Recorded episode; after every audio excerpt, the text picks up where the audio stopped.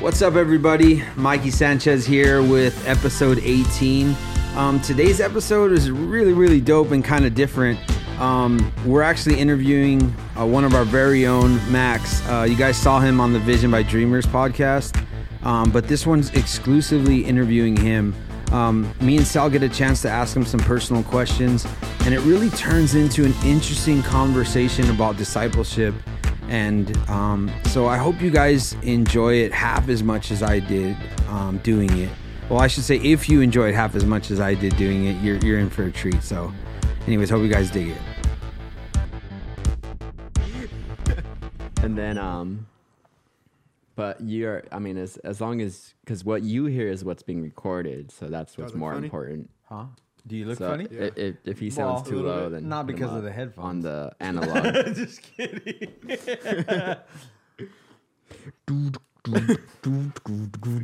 All right, here we go.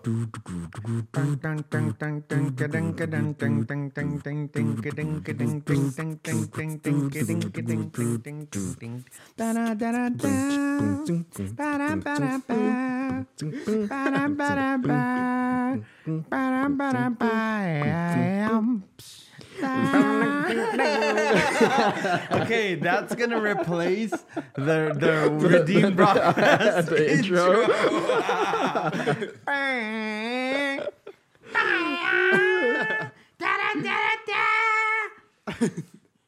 All right. all right I'm sorry, dude. no that was great I, I think that i think on this podcast we might use that for the Oh my that'd god. be This is what happens when you don't have somebody that you feel like you need to be responsible Right? in front of. oh my god! I love it Can Ah, you feel the dude. nerves, bro? A little bit. Am I sweating? Yeah, Why? you started sweating right now. Is it hot? Have another drink of this. Dude, taste it, bro. Come on. No, it's I'm really, good, It's I'm really good. gotten good. oh it's been defiled i'm still gonna drink it but Drink that mug, dude. He's got a little fly that flew in there. Can you show the camera real quick, dude, just so they could see what's going on? here where's where's the camera Look at that, dude. Look at that, dude. A little bug flew in his coffee. I wonder how many guests have accidentally had little bugs fly in their coffee. And then just they and, then just in order to not make it awkward, they just drink them. oh my gosh, dude. Uh, this is gonna be a wacky All right, night. I can feel it. I didn't get much great. sleep last night. It's gonna be great. All right, let's let's pray. Heavenly Father, thank you for this evening. I pray that you would go before us with friends, one another, that we would just have conversation, Father, that is, Lord God, beneficial, Lord, not only to us, but to the body, Father. May we learn more about one another in this podcast. I pray, Father, for insight on our friend Max. I pray, Father, that, that we would just learn something new about our friend tonight, Lord God, that he would grow as a as a believer, as an artist, Father, as a young man. We thank you, and in Jesus' name we pray. Amen. Amen. Amen. Redeem Podcast, episode 18. We have with us tonight Max Garcia. Max, how you doing, bro? What's up? I'm doing good. How are you guys? Dude, I liked when we did like our music one and like it was like a real serious moment and you accidentally headbutted with your hat. know, You freaking. That's why I haven't turned around. Today. That's I don't- that's why I don't do it. Oh, Right hilarious. on. dude. What were you up to today, Max? School. Yeah, School. How- how's, how's school for you right now? Well, let, let, Uh, let's let's tell people a little bit about what you do, Max. What do you do? At school? Just, just in general. In general, okay, so I'm I'm 18.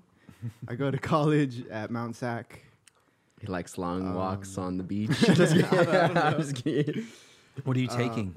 I'm taking like your basic English and math class, and I'm taking like an intro to television and radio. How's that going? Ooh, It's pretty cool.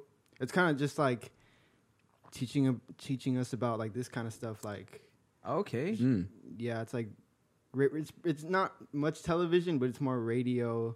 Like who who started radio? I Can I ask Yeah. you an honest question, dude? Go. Like, how much of it have you like applied to like what we do here? None of it. huh? Five percent of everything. yeah. yeah, Why is that? You think it's just because like they're talking about different applications, or yeah. It's more like more like how much m- revenue this company made in this year. Oh, it's not. Yeah, it's not really like hands-on f- y- application? Yeah, yeah. Where's that class? Like, where's the I hands on? Wait, and it's all online right now, right? Mm-hmm. Yep. So that's Gotta ah, suck. Yeah, that's gotta be like Yeah. oh, Basically, you're just making yourself sit in front of a camera yeah. to get the grades. to- right? radio theory. story of my yeah, life. pre- yeah, dude. pretty much. Okay, so I was like an A student in trade school, mm. like all the hands on. I'm I'm like a, a teacher's worst nightmare, right? Because I'll be like in a class and and when a teacher explains something, I the only way I can learn is by saying it back to them hmm. and getting like basically teaching them what they Yeah. just taught me Yeah. and getting from them like absolutely wrong, which I look forward to just hmm. as much as like oh absolutely right. And and if I'm wrong, then I need them to teach me it again. And hmm. I'm like demanding kind of like that as a student. Not I mean this is the way I learn. Mm-hmm. So ever since we went to like online classes, dude, I'm not learning anything, bro. I'm like barely I think I might be failing right now hmm. pretty bad, dude. And I'm just like, you know what? Like, whatever. Like, here's the thing. Like, if I if I like quit and didn't do what I should, then I'll I'll always be like, man, I probably should have been responsible. Yeah. But if I'm trying and I'm failing, whatever. Yeah, online class is mm. hard. It's it. Well, especially so if it's like every week you have to do it at that set time. Like I can Yeah. imagine that's kind of like ah, Yeah. because I I took artists. an online class, but I could choose to do it like when I wanted to, Mm. So which kind of made it helpful. Yeah. Heck yeah. And then I Where's was- that class? There's class- classes to do when you want Bible it? college, bro. That's Bible college. dope. Hmm. So you're in school, you're doing that. You're also this genius when it comes to music. I think that's kind Is of that like okay? one of the Real things- quick, I want to know something honestly, bro. Like Yeah. your personality type. Is that hard?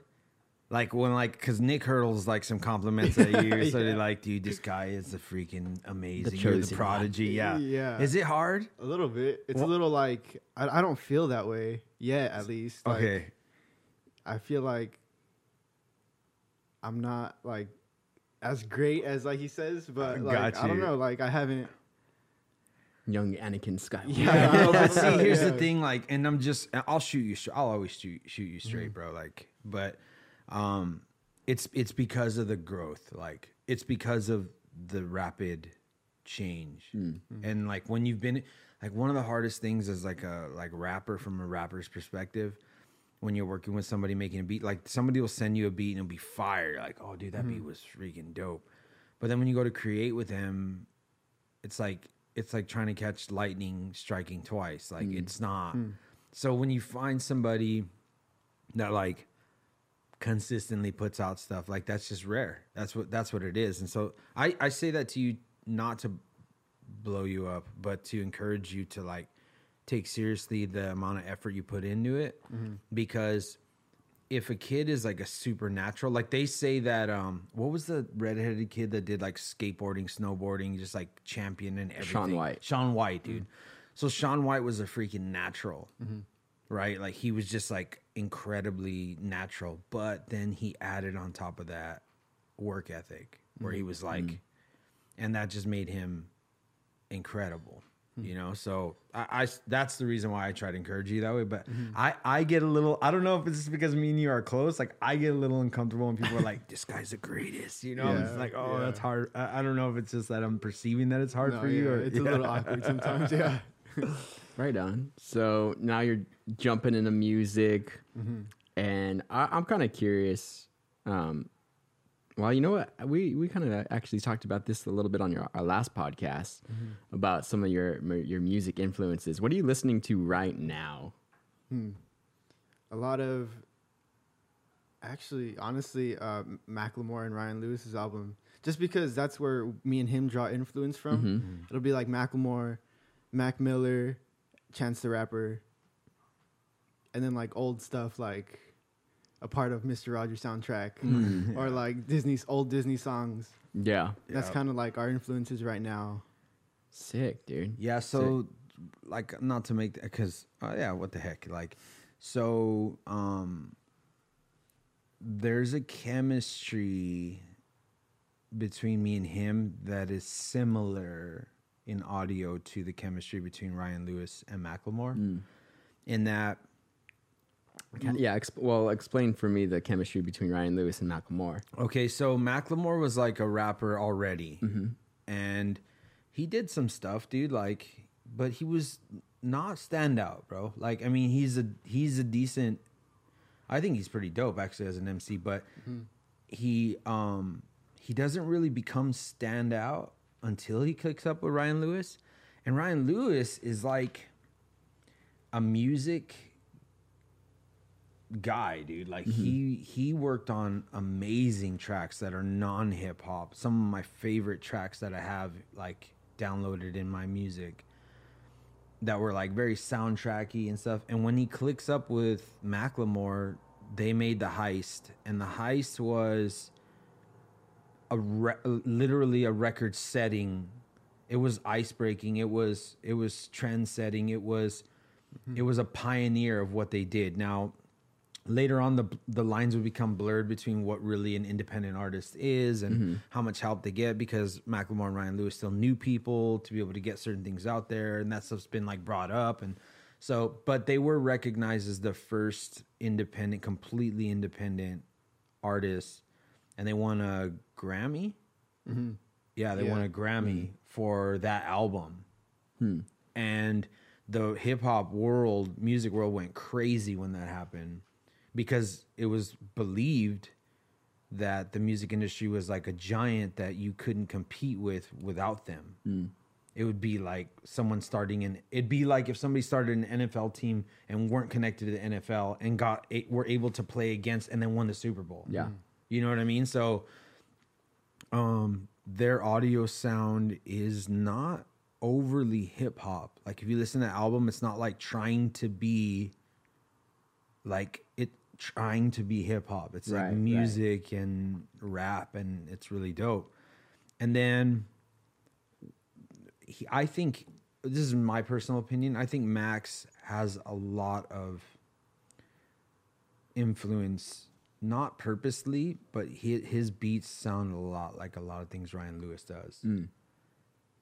Not like copy by any means, but just like the way music and like mm-hmm. audio is like brought into like a song. And it's almost cinematic. That's the mm-hmm. thing that I love about the project we're working on, mm-hmm. which maybe we could talk a little bit about, like the Mike Rogers project Yeah. that I'm working on, because it is very cinematic. It is very it is ultra like like one of the problems I had with um Logic's albums, which are super cinematic, is that they're overly cinematic and like script like. It's like they're forcing you to know that they're in space and that you know the like it's like a script, right? But our like cinematic beats are like imaginatively taking you places that Mm-hmm. maybe a person could listen and not even fully catch that we mm-hmm. were Like watching. super subtle, like yeah, hints mm-hmm. of like you're here, you're here, like yeah, dude, definitely. There's like a skit in there where we were watching old footage of Disney Walt, right? Walt Disney, Disney Walt, and um, we were just vibing on him, huh? Really, Yeah. we were just like watching him yeah, and we're also like really obsessed with like timelessness. So like things that are like you know that are like past. Like it's Yeah. not what's happening right now. And just capturing like the amazingness about that. Like there's something about the way um, walt was respectful to the camera. Everything like the way he walked, like talked, even like Yep. certain syllables, like we're just like fascinated by it. Hmm. So we kind of like put that into some of our some of our skits and music, kind of. yeah Right I would on. say Yeah. So, what do you find yourself like enjoying the most about like making music right now? hmm I think just m- making stuff like just being able to create something that like could take you somewhere like Mm. in your head. I think is super cool. I've heard something that artists uh, have said before. I've never really given it too deep a thought, but I want to share it with you. And I know some Christian artists that that believe that the reason why we're drawn to creativeness is because we're the only species, according to the Bible, that was created in God's image. So, hmm. like everything else, animals, all that other stuff weren't mm-hmm. created after himself. Only human beings were created after his own image, right? And being that he's the creator, hmm. like inevitably into us is the desire to create. Mm-hmm. Hmm. So like we have we it's not that we're trying to be gods as much as we are reflecting the one who created us and that we in, thoroughly enjoy creating the creative process. So I've heard that said before and I've always just kind of like li- listened to it and never been like, "Oh, that's true," but just been like, mm. "Damn, that's kind of that's kind of that's interesting." interesting. And I do feel that way a little bit when I'm creating something, especially when we like when it comes together. Yeah. Like that's. Hmm. Hmm. What do you think? What do you think? Um, will spark? We talked a little bit about it, but I want you to share. Like, will spark inspiration? Like, Yeah, I I talked about it in the last podcast. Like anything could spark like inspiration, like imagination in my in me. Like whether it be like sounds I hear, something I see, you know. Hmm. Like I don't I don't know why, but like I'll hear like certain sound like when I'm driving or something and I'll like hear like a bell like pass by. Be like, dang, that sounds cool. Yeah. I watched it happen. We were watching uh the early I think it's a yeah, it's Disney. Mm. Um it's a story of uh, Ichabod Crane. You know- cartoon? the cartoon. Yeah, yeah. So we're watching that and I'm like, dude, I used to watch this when I was a kid every Halloween. Somebody asked me, his dad, everybody left the room and it was just me and his dad. He's like, What do you feel like watching? I'm like, It was Halloween.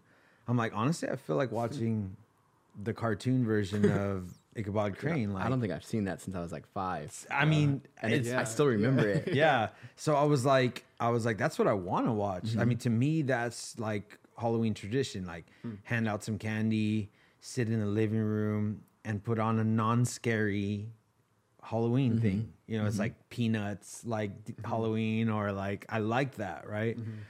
So I told him that, and he's like, "Oh, I never seen it. Oh, I never heard of this." And he he just threw it on. Well, people just kind of gravitated into the living room once it was on, including Max. And then I'm like, "Dude, check this out!" Like, Bing Crosby did like the mm-hmm. vocals here, and like this is a kind of a golden era of mm. of music. Actually, Whi- I- yeah, which was super like funny because I was actually Halloween. I like just threw on like a bunch of Christmas music just because I was like in the mood. Uh-huh. And Bing Crosby is someone who I really enjoy like Christmas music with. Mm. So that was that was just like funny. funny like, coincidence. yeah. So there we are sitting down, and I'm watching. I'm I'm always perceiving Max because I just I don't know. He's just one of my favorite people. So I, I'm like watching him watch this, and there's a scene where there's like a. a, a, a I don't know, a crew of singers. I, like they're like a a group kind Yeah. of, and they start singing this one particular thing, dude. And What? I'm sorry. You know what I just realized, dude? Um, I hate to interrupt. The, the what we're recording on OBS right now is literally all of that. Everything you see right now. I I I totally thought I was like, oh, I you got it. It's fine. What is it? It like okay, so everything you see right now is gonna be in the in the image, but maybe you could crop it, like, Like crop it the- yeah, just the first part of it. Yeah. That's all right. It's okay. I could change it right now. You've been switching back and forth. Uh Good job. Okay. Sorry, I was like, no, what? Hold on. oh no, that's That's all right. It wasn't an important guest, anyways. I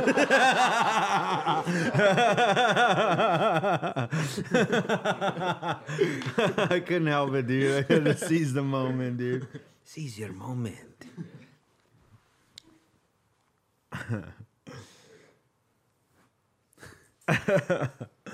So, anyways, we're we're watching. Sorry, I was messing up. Anyways, when I was talking about a group of singers, there's like a, there's like whoever was making like the audio on there obviously had Bing Crosby in on it, and and it they they they collectively sing this like harmony like thing, and he was like.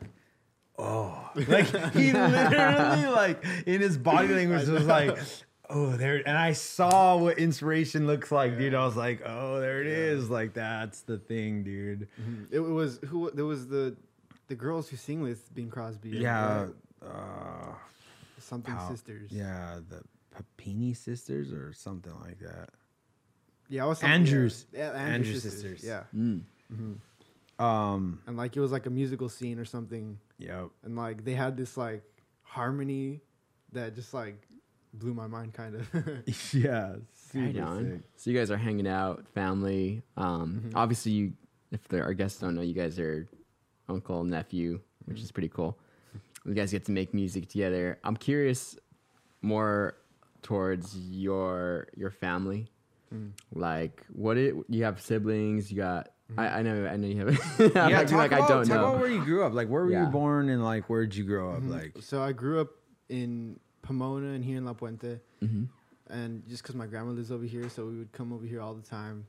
why were you like halfway in between your house and your grandma's house all the time? Just because I, I go to school over here and they're they're near here, so while my mom went to work or while my, while my parents went to work, I would stay with them. Like Okay. when I was younger, I would stay with them, and uh, yeah, I came to school over here. Did you like staying with your grandparents, or you didn't didn't think about it? It just was life. I think it was just yeah, it was just like this is what we do. When I get out of school, yeah. I go to my grandparents and then wait for my parents. Mhm.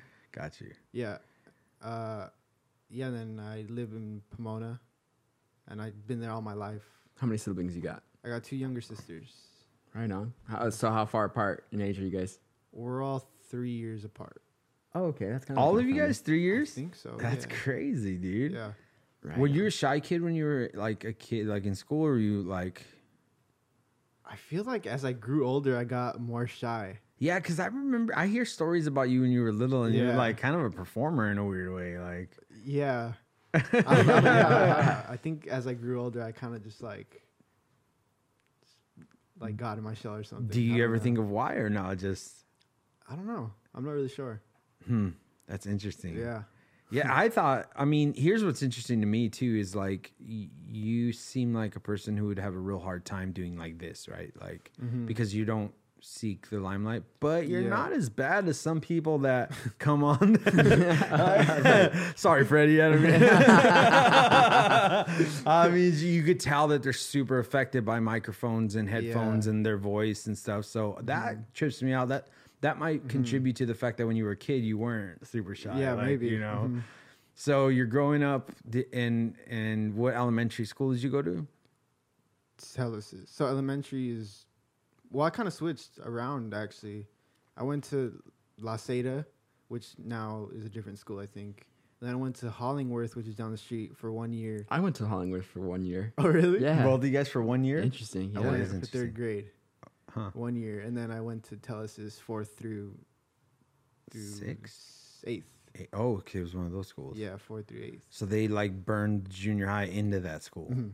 Got you. Yeah. Then high school. Nogales. No four Gallus, right here, like down right the up the street. street. Yep. Get like not ghetto, but ghetto at the same time. Yeah. I would say ghetto, not necessarily like gang style, but ghetto like crazy people. style. Yeah, we had a crazy experience last week. Yeah. Oh my gosh. Yeah. dude, That's crazy. Some almost like Homeless demonic, demonic. prostitute. Like, it's funny, dude, because I don't throw around demonic stuff a lot. I'm not about that. I'm not like, oh, you could tell there was a spirit. Like, Mm-hmm. whatever, dude. People are just crazy and on drugs or whatever. But that lady had some crazy, bro. When we went, okay, because just to let like anybody listening, like we're Mm-hmm. we're sitting after a podcast. Sometimes if there's time to burn, Mm-hmm. especially if it's on like a Friday or something Yeah. yeah. Like we're gonna we go and get tacos at this bomb taco truck Mm-hmm. but it's it's right outside of a of a parking lot that has pretty much mostly abandoned like buildings or at least the supermarket Mm-hmm. Yeah. that was there is Sketchy abandoned parking lot. and then this the one of the companies that's there is like super sketchy it's like dude, what is it like a vape Video, yeah, shout out Video 94. they're, they're like the biggest head shop. Like, yeah in our it's got the gnarliest people going in and out of there yeah. And then it's like druggies all around everywhere you can see. And this is literally across the street from the high Yeah, school. yeah, like yeah. literally, right? So we're there and like some woman is, you know, she gets I'm not gonna get into all the details. She gets dropped off by some dude, basically just pushed out of a car. Mm-hmm.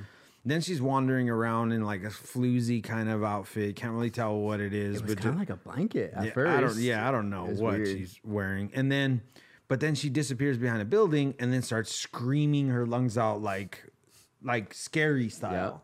I, I got scared that someone was, I was like, what? Because I was like, dude, what if someone's like in trouble? And you're like, Yeah. dude, like imagine we're just standing here and somebody's like getting raped. And I Yeah, was I, like, right. couldn't. I couldn't live with that idea in my head. Like, oh, you know. so I was like, all right, well, we could check from a distance, you know, like we could just go like walk this way in I the mean, parking lot. All. I wanted to see was like somebody not getting raped. Like it pretty much could have been anything she was doing. Uh-huh.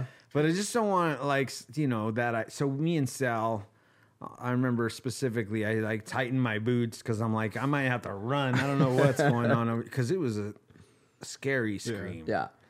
And then me and Sal are like angling at a distance, like like just watching more and more vision come around the mm-hmm. corner, right? Like, and right when we get to her, it's like the ring. It's like a mm-hmm. scene out of the ring. Mm-hmm. It's her back turned to us, her hair straight down and like behind her, and her arms just like flailing, like Weird demonic dance. yeah, dude. Like, and Crazy. and I was like, yeah, okay, it's time to go. that's it. Like, she doesn't need help. I mean, she needs help, but doesn't need my help. Like, yeah. And uh, we pretty much got out of there. And uh, other chapters in my life, if I felt led to, I might have gone and share with her or something. But Yeah. at that moment, I was looking at what was going on there, and I was like, yeah, that's probably time to go, dude. Yeah. But Nicoletta's in prayer with her for her. Yeah, I you know? remember that. So it's Yeah, like it was pretty heartbreaking in some ways, but then in another way, it was kind of scary. yeah, for sure. So you grew up going to Nogales High School. Right there. and saw that lady as a child Oh my uh, gosh. um, so growing up, were you a Christian? I don't. I don't know. That's a, like I wasn't. I. Mm, we went to church. My my mom, my mom's a Christian. She she she took us to church. You know, like Golden Springs, and I always. It was kind of one of those things where like. It was like Sunday morning. Like you don't really want to go. You're like a little kid. You For know. sure. Mhm. And but but we would go. You know, like sit. What's your earliest And, uh, mem- memory of church? I don't. Mm, probably sitting in like one of the classrooms, like little Mm. kid, The little kid coloring classrooms? or something. yeah, Okay, like okay. VeggieTales on the screen. Okay, yeah. I think I think yeah, So you know who VeggieTales are? Yeah. That's funny, dude. Because I didn't, I wasn't a part of like the church culture as a mm. kid. So like, I'll trip out on like, ki- like older people like watching little kids, and then like a song will come on, and all of them would be like, VeggieTales, oh, like they like Yeah. laugh, and I'm like, wow, I really missed out. like on something, everybody knows it, but I, I was in love with VeggieTales when I was a little kid, dude. I would like try to do good things so my parents could see, and then I'd be like, "Hey, can I can I get another VeggieTale video?" like somehow bring it up. Your collection? I know. I had a pretty big collection too of VeggieTales. VeggieTales. What dude. happened to that collection? Ah, the Lord, dude. I was kidding. I don't know. It floated away. I think the little kids, my nieces and nephews, still watch it. Dude, I had some crazy memories at. If I look back, because I, I also grew up at Golden Springs, and some of my childhood like earliest memories are at that church, and some of the things like from good Bible stuff to then like just crazy kid stuff. Like I remember they were teaching us to learn all the books of the Bible at such a young mm. age, and I was like, every week you would show up, and if you could recite like all the Old Testament books, like you get like this little like toy or mm. something. I remember, I remember having a memory like that, and then I also remember, I think I was in like second grade, and there was this kid, like during worship, we, everybody stood up, and like I just learned this trick as a little kid. I was probably like in second or first or second grade, dude. It- Like right when everybody was about to sit down, like I pulled his chair out from underneath oh him, dude. and like he, he went to sit down, and he was just like, boom, just like flat on his butt, and then all of a sudden he just went, hmm. and I was just like, oh shoot, like I'm sorry, I'm sorry, and the teacher was just like, Sal. Why did you do that? I was like, it's just a trick I I learned. oh man, That was some of my earliest memories at church, man. crazy. but so were you guys going like pretty consistently? Yeah, I would say so. hmm Wow. Right on. yeah. Can you remember any of your teachers at all, or was your earliest not- teacher you can remember? Scott. no, actually, I saw him in like a photo the other day. Uh, it's like he's like a white guy. I think f- fourth grade. Hmm. Teacher? Walt? I don't know. Yeah, maybe. Is he really tall? oh yeah, kind of tall. I think yeah, no? maybe. I think he wears glasses sometimes. Yeah, that's him. might be uh, Walt. That's crazy. Yeah, I, him. I remember he he would always like remember my name, and I thought that was kind of weird because I didn't see church as like a like a place where you like you knew people. Yeah. was kind of you go and you sit and listen and you leave. Mm. But like, I remember he'd always be like, "Hey Max, what's up?" And I thought that was pretty cool. That's crazy. I remember him. Yeah. Hmm. So you learned about Jesus growing up as a kid. So mm-hmm. you knew mm-hmm. like the stories. The stories. Yeah. Yeah. Wow. Okay, I did not know that. I thought you were like grand spank. Yeah, mm-hmm. godless demon child. That's oh, interesting. Okay, so then you like does does church stay consistent? Like your all your family always goes, or kind of Mm, like no, it's like in and out. Like sometimes we'll go, sometimes we won't go. yeah, I got you. Just like that. Did that happen more as you got older, or Yeah, I think Okay, so. so. it was more like consistent at one point, and then like kind of like Yeah. Got you. Okay, so once like you're growing into your own man and you're not like always at the church, Mm-hmm. right? What what do you feel about God at that moment? The same place, same thing, or I think yeah, I always believed in God. You know, it wasn't never. It was never like I'm gonna stop believing in Him. Like just go away. Gotcha. It was mm-hmm. always like I know there's God. Like always praying. Like you know, like before we eat or whatever. Go, Right. Before we go to sleep. So there's something that I think that to me stands out, bro, and that's that there was something kind of missed right there. Like, and I, I want to remember this because obviously I'm raising Rowan. That's my daughter. If anybody's watching doesn't know, my daughter has kind of a boy's name. Rowan is actually the name of Mr. Bean. Like that's his real name. His name's Really? Rowan. Yeah, Okay. that's funny. that's not why I named her Rowan, but I do like Mr. Bean, so um, it's cool. But um, I think about these things though because I, I think about this. So like here you had a kid who believed in God, wasn't opposed to, to God, but it was never truly communicated to you the defining moment in a person's life that they can give their life to they have by their own free Like will. yeah, like relationship. Like Yeah, relationship with yeah. That's kind of like interesting to me mm. because Calvary Chapel Golden Springs is very forward of like I mean, there's an altar call given every single week for mm-hmm. people to get saved. Um, and it's very forward about the gospel, the the story of being born again, like mm-hmm. And yet somehow like a kid who wasn't opposed to it, like kind of slipped between between the cracks of like that being communicated to you. Mm-hmm. But I think I don't want to blame by any means because I think it has more to do with the hand of God allowing you to have a defining moment. Because another thing that I see happen to like young people is they actually got saved like 15 times. Once when they were like five, and once when they hmm. were like nine, and once when they're at a retreat and they were almost 10. And hmm. and there's all these moments that like a teacher was like, it's time for you to give your life to God, you know, and they're mm-hmm. like, every their friend did it and their other friend, so mm-hmm. like they're going and doing it, and then they end up with this sort of like smudged. Mm-hmm. Like I, you know, Yeah. was kind of in a relationship with God, but because my friend did it, Yeah, you know what I yeah. mean? And, Like, mm-hmm. but for you, I think it's more like God orchestrating like this def- this defining moment that you're kind of held accountable to because it was like me who was there, right? Yeah, like, yeah. So Yeah. that's interesting. Um, I'm I'm curious, dude. Like, because I only seen that day from one perspective. Hmm. So, what made you? Was there anything that made you feel like I want to do this right now? Can you remember or not? yeah, it was it was I can't remember what we were talking about, but it was the drive back home from that day we were here. It was like we we were talking about like something, and then I asked you about like, I think we were talking about Jesse. I don't know why, but then Shout out Jay, dude, if you're watching, dude. Like, actually it, we're talking about you baptizing him at oh, the, beach. the beach. Yeah, Mm. yeah. That's what it was. I remember now. Yeah. So so I was I was telling Max, just sharing with you the story. I was telling Max um of how disconnected from religion your relationship with God can start. Like it's not just like I go to church, I'm a part of a church, and that's why I believe what they believe. And I was like, dude, like take for instance Jay. Jay gave his life to the Lord. Okay, his his parents, he came from Pentecostal background, hmm. right? Which is ultra like like where people are like shouting and jumping and hallelujah hmm, and right. like speaking in tongues and the worship hmm. is everybody like and I've seen that. I've even visited everybody's yelling amen and people are laying hands on each other, and it's just very Pentecostal. Okay, so Jay's dad disappeared, not in his life when he's a kid, and then his mom married a man who was a pastor of a Pentecostal church. Um, Ralph, I remember Ralph because Ralph talked to me a lot about Jesus too when I was young. But Ralph had like he was very churchy, very Christ, very a lot about that stuff.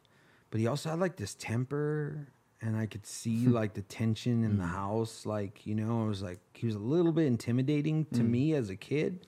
I can't say I ever saw him do something way out of line. Maybe we could talk to Jay one day about some of that stuff. I don't want to cast Right, anything, right. Mm-hmm. but I do know this is that Jay was raised in the Christian home, like the mm-hmm. Christian ministry, not just home. They did church at their house, and it was like he was. And in Pentecostal movement, it is very like the moms and the like the the the pastor and his wife are both pastors in the mm-hmm. Pentecostal Right, church. Like right. that's the pastor and his wife also a pastor. Hmm. And then the pastor's kid is like the anointed kid. Like that's the pastors hmm. two get two pastors getting together and creating a pastor child. Yeah.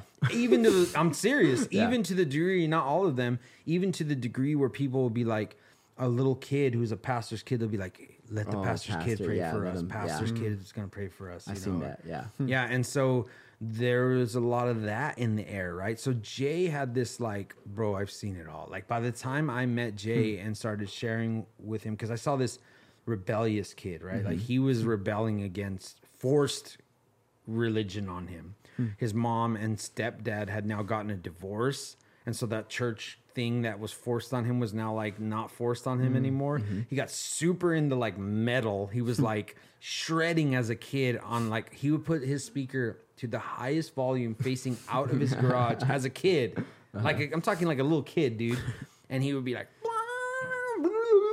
like crazy right and i'm telling max the story about jay and how he knew me as a kid because I, I was when I wasn't a Christian.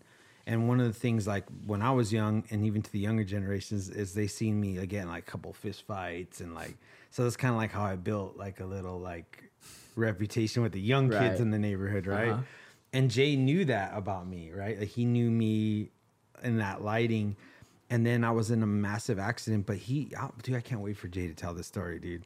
he he had a dream he knew me, uh, but he was just like a kid kind of to me. He had a dream that I was in an accident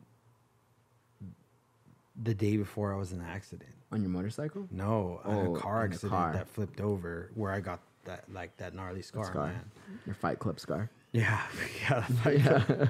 Have you seen Fight Club? Have you seen Fight Yeah. Club and they kiss the hand right there? I know. Anyways, um, so I told he he saw me like come out and I was like on crutches and my arm was all wrapped up. I was jacked, like, but I was just like coming out on like painkillers and stuff. Uh-huh.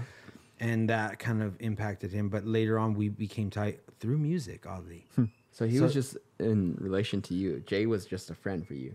He was a or kid. like a, like yeah, Okay, I thought a kid on the don't why block. I thought he might have been like a relative for some No. Jay. Well, dude, he's like my family. Yeah. But no, he's he lives he lives next door to one my first friend as a kid, Mm-hmm.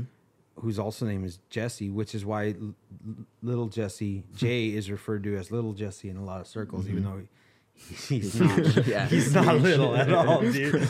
So uh, I always tell people it's like little John, you know. So, but um, so I'm telling him this story, like about Jay, and so Jay starts hanging out with me and a close friend of mine, my best friend Miguel Mendoza, who we called Peanut, and me and him were rappers, like as ki- as kids, like we wanted to be rappers, dude. So once we started making music with Jay, Jay started going everywhere with us. He was also a young man, dude. Like he was, he must have been. God, I wish he was here to verify. I think like 18 years old when mm-hmm. he starts rolling with us everywhere. Hmm. And one day I'm asking him because he's watching us, he's going with us places, and I'm like, "Hey, when like, when did you get saved?" He's like, "Bro, I was raised in church." I'm hmm. like, "Yeah, but that that, that means nothing, hmm. bro." Like, and I kind of was like, "Oh shoot, am I being offensive?" You know? I'm mm-hmm. like, "But when like, did you ever?" He's like, "I've never done that, bro." I was like, mm. mm-hmm. "Dang, dude!" And so he gave his life to the Lord in a Costco parking lot in a deep conversation with me and P Peanut mm-hmm. Miguel Mendoza, and then later on, his baptism was the same. So I had been baptized when I was young, though. Like my parents, my mom was sick, and like they wanted to make that commitment. Like they wanted a fresh start, so they went and got baptized. And as a family, we all went together. And so, like, I just like jumped in on that, but it was never my own decision. And so years later, I was uh, we used to like to we need to do this by the way. We used to like to drive to the beach while it was still dark and then watch the sun come up. Like what you guys done is surfing, I guess, but and while we were out there one day, like Peanut was just like, "Bro, I ain't ever been baptized. Like, I I want to be baptized." And I'm like, uh, "Dude!" Immediately, the story came to mind about Philip. You know, and I'm like, dude. I mean, if you're a believer, there's no reason why. There's nothing holding you back from being baptized. And I remember it was literally like spontaneous. He was like, I was like, we could do it right now. Wait, peanut or um, Peanut. Oh, wow. Peanut. Okay. I'm like, we could do this right now. Uh-huh. And he's like, let's do it, dude. And then, so I'm like, Jay, give me a hand, dude. Like, I, like, so I walk, Jay's out just with me. And we walk out to the water and we baptize Peanut. And then Jay's like, we're in the water already. Jay's like, dude, I want to get baptized. Hmm. And I'm like, let's do it, dude. And so we baptized Jay. Me and Peanut baptized Jay. This is like it's still dark, bro. It's barely getting light. Like we're out there, like. And then I'm like, you know what, dude? Like I got baptized as a kid, but like, dude, do me next, dude. Yeah. Hmm. And we baptized each other. But I was my point to to Max was that you you Christ is not like subject under religion. Like he's the main thing. He's hmm. the main thing and religion is like following that. That's why you'll hear certain pastors say I'm not about re- religion, I'm about relationship, you know. And I don't want to belittle what true religion is because the Bible says true religion is not doesn't use it as a bad word. But I wanted to make clear to this young man who had been to church, and so uh, so I did right. Like I, I told you about that. Now, can you remember the way that transitioned to yourself though? I can't remember, dude. I can't remember either. But I was listening to that. Like he told me that story in the car ride home, and then I just felt like I don't know what it was. It was like I don't. I can't. I don't, it was like something that's like like I want to do that. Like I just felt it. Like hmm. I also remember you guys did come up too in that in that conversation on the ride home, and it was about it was about being not a slave to this world, like mm-hmm. like how everybody lives in blindness. Remember that? Like every Yeah. everybody lives like just plugged in. What are you mm-hmm. gonna do with your life? And Yeah. What are you gonna get married? And what do you? And that's the way the world, the whole world lives, right? Mm-hmm. And I was like, and you know those guys, dude, like, like you, and Nick, and Jay, like, dude, those guys are not plugged in. Like those mm-hmm. guys are disconnected from that like robotic slavery of life, and they just they know the creator, bro. And that I think is mm-hmm. what it was. Yeah. he was like, I want that. Mm-hmm. yeah. Wow. So you, what was like, what did that feel like then? What made you to just like, okay, like I'm just gonna do this? yeah it was it was like just like I, I want i want that like you know like Mm-hmm. And then we did it in outside of my house in the, in In the the, driveway. in the driveway of my house yeah Hmm. And I, am kind of curious, like, in in these like, because that was like m- may, maybe a year ago, No, it's like like a year and a half ago A year and a half ago. Okay, like, what are your first like few thoughts of Christ or God like now as like w- when you look back to those times of like, what was what was it like knowing God? It, it was like it was like i like he knows everything like it was just like that was like super cool like like he's in control like like I know that for sure. Hmm. And it was it was kind of like nothing else really mattered, kind of Mhm. almost. Yeah, it was just like it was just like like dude like I you know the creator. just Like, like, take control. Yeah, Yeah, I, was like. I don't Yeah. know. It was just like that feeling. that's crazy. I I remember. Um, I knew. I knew instinctively for that from there on out, that I would have to consider. That I'm always.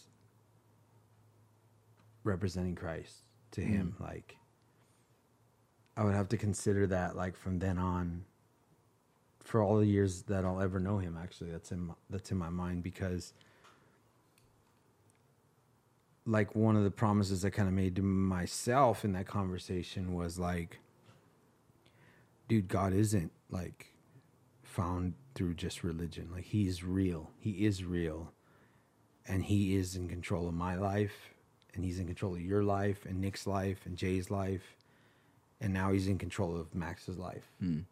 And one of the things I tried to make clear, and I always try to make this clear, is this this the handing over the authorship of your life. Like and I think I did share that there. Mm-hmm. Like your your life is not yours anymore. Mm-hmm. That's I remember hitting that home is heavy, if not heavier than just like the fact that God forgives you, which I talked about all God forgiving everything we've ever done, but that that handing over of your life, like it doesn't belong to me. Hmm. And that stuff will show up. It's crazy. Like it does still in my life. Like when things are going on that are tough, or I'll remember, like you know what, I I gave my life over. Like I'm not hmm. this life belongs to him. Mm-hmm. And that really comes to play at a person as you experience the, the next chapters of your life, right? Which would be like love or heartbreak or provision, like career, mm-hmm. like No, doors no, open. Correct me if I'm wrong too, but it, it seems like you didn't come from this high school career background because you got saved when you were 18, but it doesn't seem like you came out of this really like dark, crazy testimony type thing. You, you doesn't. I don't know if you like got into drugs or anything like that. Never did that. Wow. So that's a blessing already because gosh, God can just really like use a mind that is clear, you know, Yeah, and, yeah. and like you don't have all that damage. But that what that tells me is that God kept you hmm. throughout all those years, like, and of course, like He's gracious to us, and He's He's kept other people, and He's removed a lot.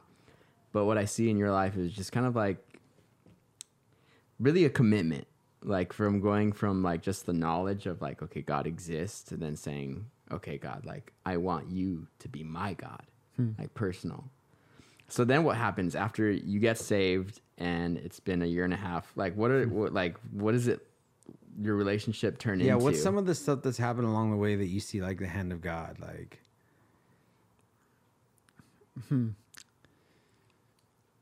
I think it's just a lot of growing. Like I don't, I don't, like I know it's been a year and a half, but I still feel like I'm pretty new. mm-hmm. You know, like Yeah, because this has been a But- crazy year and a half too, right? Yeah, Like, yeah.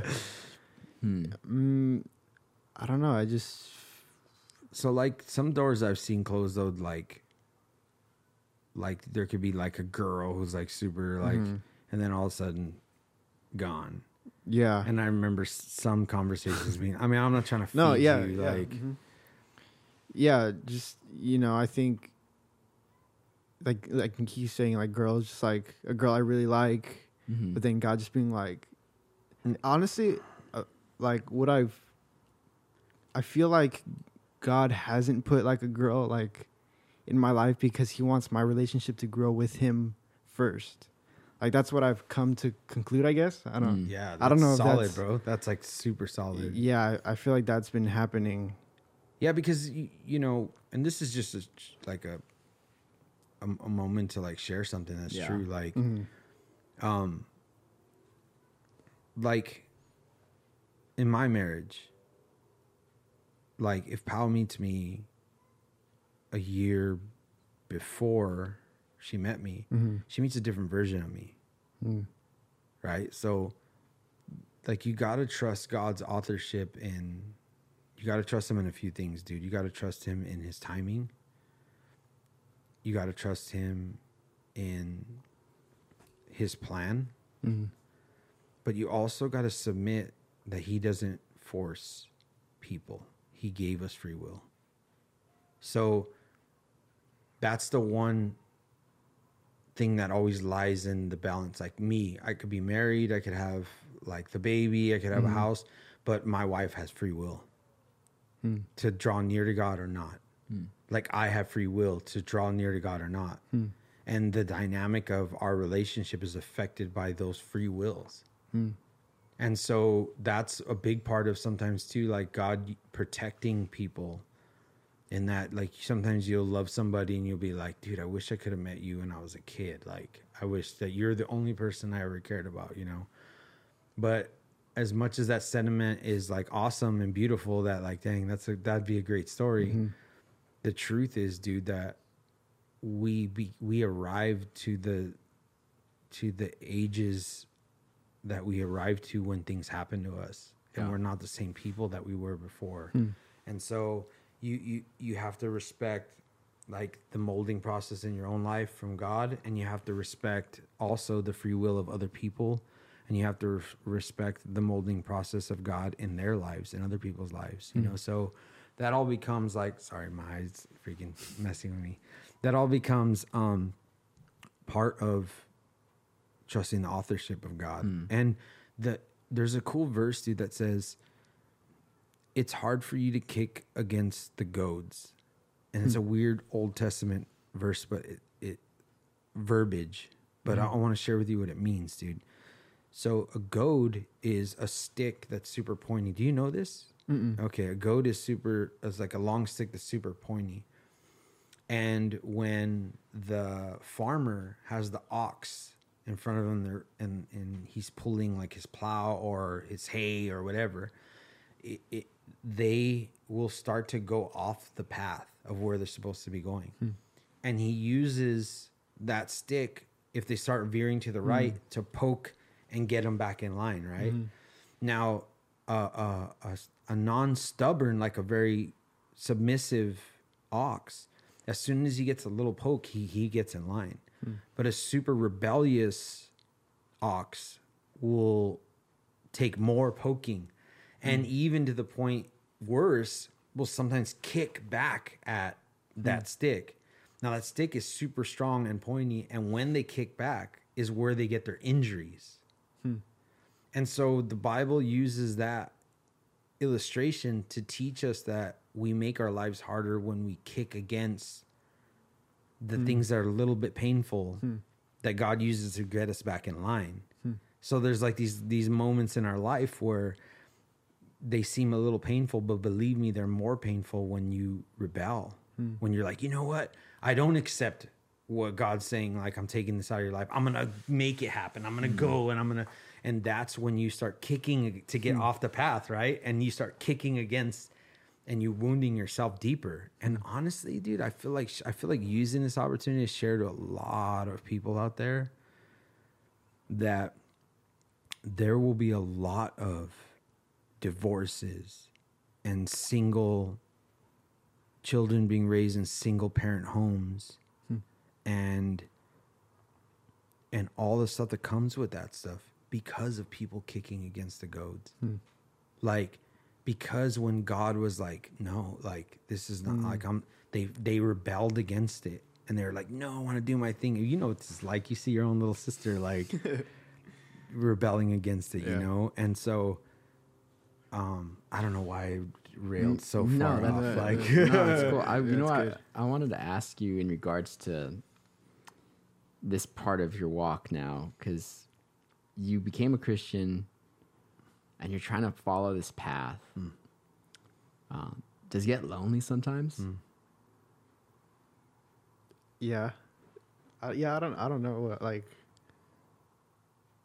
sometimes it does. Yeah. Because we got, I don't. I'm sure now with, and then like right when COVID hit, Mm. like then there's even more separation, and just knowing like your personality, your character, and like seeing how like you kind of have like this space and time where you have some freedom. I'm just like wondering, like man, like I, I, I don't know if he has a lot of like Christians friends who are his age Hmm. who could kind of come alongside you and just like hang out all the time. Nothing. I always joke that all my friends are married. That's you guys. like, like, Uh. yeah, like you guys are like the, the only people I really talk to a lot.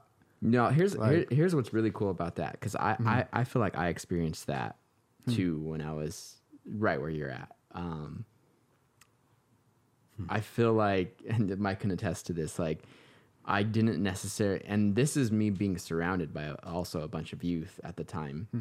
um, at uh, the church Calvary Chapel Golden Springs. I felt like I related more to guys like Mike and Josh Mendez, um, Jesse. I felt like I just related more to them, and they were already like in these very serious relationships and like on their way to get married. Stages in life. Yeah, and I, I kind of like wouldn't really mesh so well with the other g- guys and girls who were my age all the time. Hmm. Super Um, interesting. and what's really cool is the amount of like wisdom that the guys like Mike and hmm. them were like mm-hmm. pouring into me. So, Do you want me to hide my face? So you so you know, like when I when I when I think about you, just know, man, like I'm I'm praying for your for that. Because that's a hard thing, dude. Like when you're in that place too where you could have a girlfriend right now if you wanted to but like if that's not what god has for you then you know i, I see that you're waiting which is good. Um i know uh, this is kind of a, a weird conversation but um something mike was bringing up too like our, our mistakes and our past like they've molded and shaped us. Mm. So it's like some of the doors that god closed in my life personally i see them as just like preparation where god was just leading me hmm. Hmm. and guiding me so that he can get me to a point where my fiance doesn't leave me. you know, oh, she's, she's like, oh my gosh. But you know what? It's like this is um like the molding and shaping of you. And what I would encourage you in is like keep on this path. Like um keep reading, keep praying because it's funny because I was thinking I like as we were having this conversation, I'm looking at you and I was like, dude, like we're seeing this guy with all this talent and like just this ability to go out there and like create and all of a sudden like this this thought come to my head and it's like dude like what if this guy's just like gonna be a pastor and like that's like his oh, not that that's like you know Yeah. everyone's call but that that thought came to my head i was like discipleship Yeah, there's so something- big There's something kind of crazy that's uh, so today at work. Um, I was talking to a guy that really really gets along with me, dude. Like uh, we've been on different job sites together. He's a friend of mine, dude. Like younger guy. We've just been like fortunate enough to have like super dope conversations. Not a believer, but like he he'll like he's curious about stuff, and we just have real dope conversations. So when he saw me, he's like he was super happy to see me because it was his first day on our, on this job site, and it's super far. I'm working out in Northridge, so he's like from even further away from Northridge than I am. Mm-hmm. And he saw me there. He's like, Mike, like, what's hmm. up? And I'm like, what's up? So then today we, we worked like three days together, not with each other though, but on the same job site. And then today he said to me, he's like, we finally got like a little time and like stopped. He was talking to me and he was like, he's like, how you been, dude? I'm like, I'm good. He's like, how's your daughter? And that's always warming to me when someone like rem- remembers, you know, mm-hmm. like it's crazy. That's one thing I always pray about because I, I struggle with that. And some of my best friends that are like pastors and stuff like that, for some reason, I think when you're a teacher, your your brain is so focused on what God is telling you to say, or what- that you're not fully receiving everything that a person's saying to you. Hmm. And so, but this guy did, dude. Like, he was like, "How's your daughter? Like, she's gonna be two, right? February." Like, he hmm. remember. I'm like, dude, this guy hmm. killing it. Like, I didn't even know I told him that, you know. And then he's like, "She talking yet?" And I was like, "A little bit, dude." I was like, "You know what, dude? I'm gonna be honest with you. Like, my daughter's not talking that much. Like, and hmm. sometimes I get a little freaked out, where I'm like." Dude, mm-hmm. some babies at her age are like going like, and I'm a mm-hmm. talker. Like, I'm just wondering, and I wish like my mom was around to ask her like, "Hey, did I talk a lot when I was little?" Or, hmm. but she's not. And but so these are the thoughts that are going through my head. And I'm looking at him I'm like, dude, I'm just like being honest. I'm like, you know mm-hmm. what? Like my daughter doesn't talk that much. He's like, she around a lot of kids. And I'm like, no. He's like, that's why. Hmm. Hmm. And all of a sudden, like the dude had this because he's had he has three kids.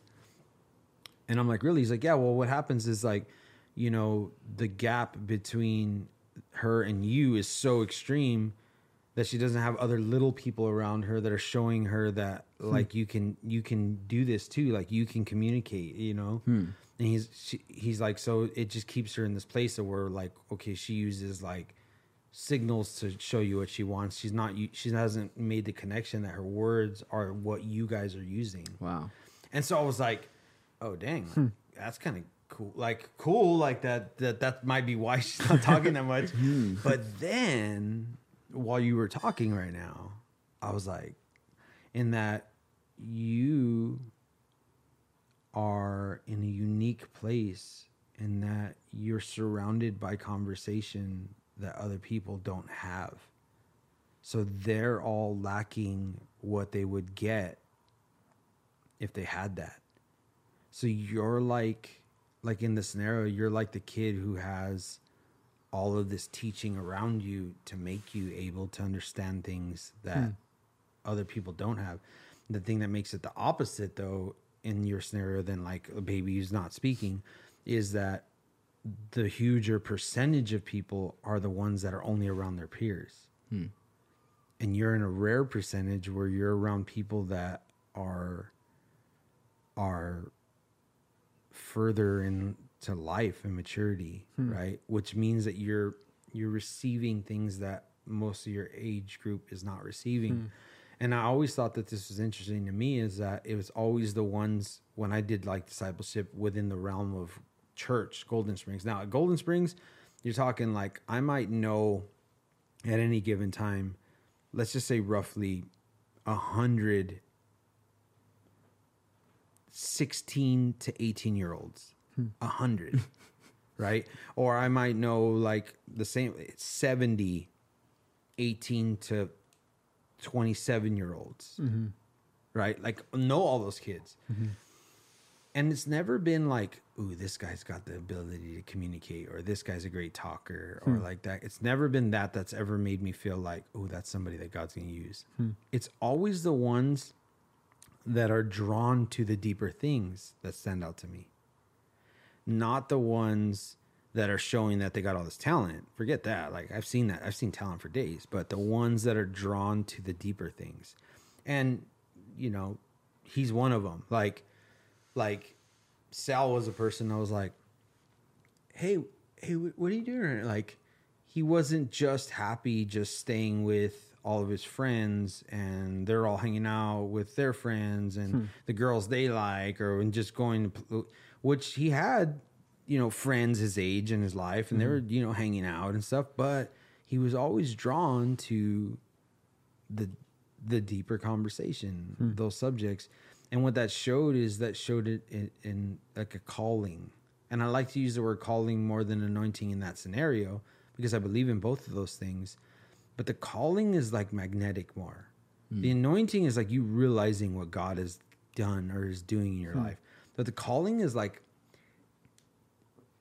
it's like anything else that calls you. Like you're like drawn. Like you don't mm. know why you're drawn like mm-hmm. that you know? And so these guys were drawn to these things like those like really interesting like those moments you know? Like wow like mm. oh i never saw that before hmm. or and i was drawn the same way. Mm. That's why there were certain people poured into me. Like dave in Zunza years talk about him a lot but that mm-hmm. guy that guy took straight took me like I my first interaction with him was a bad interaction.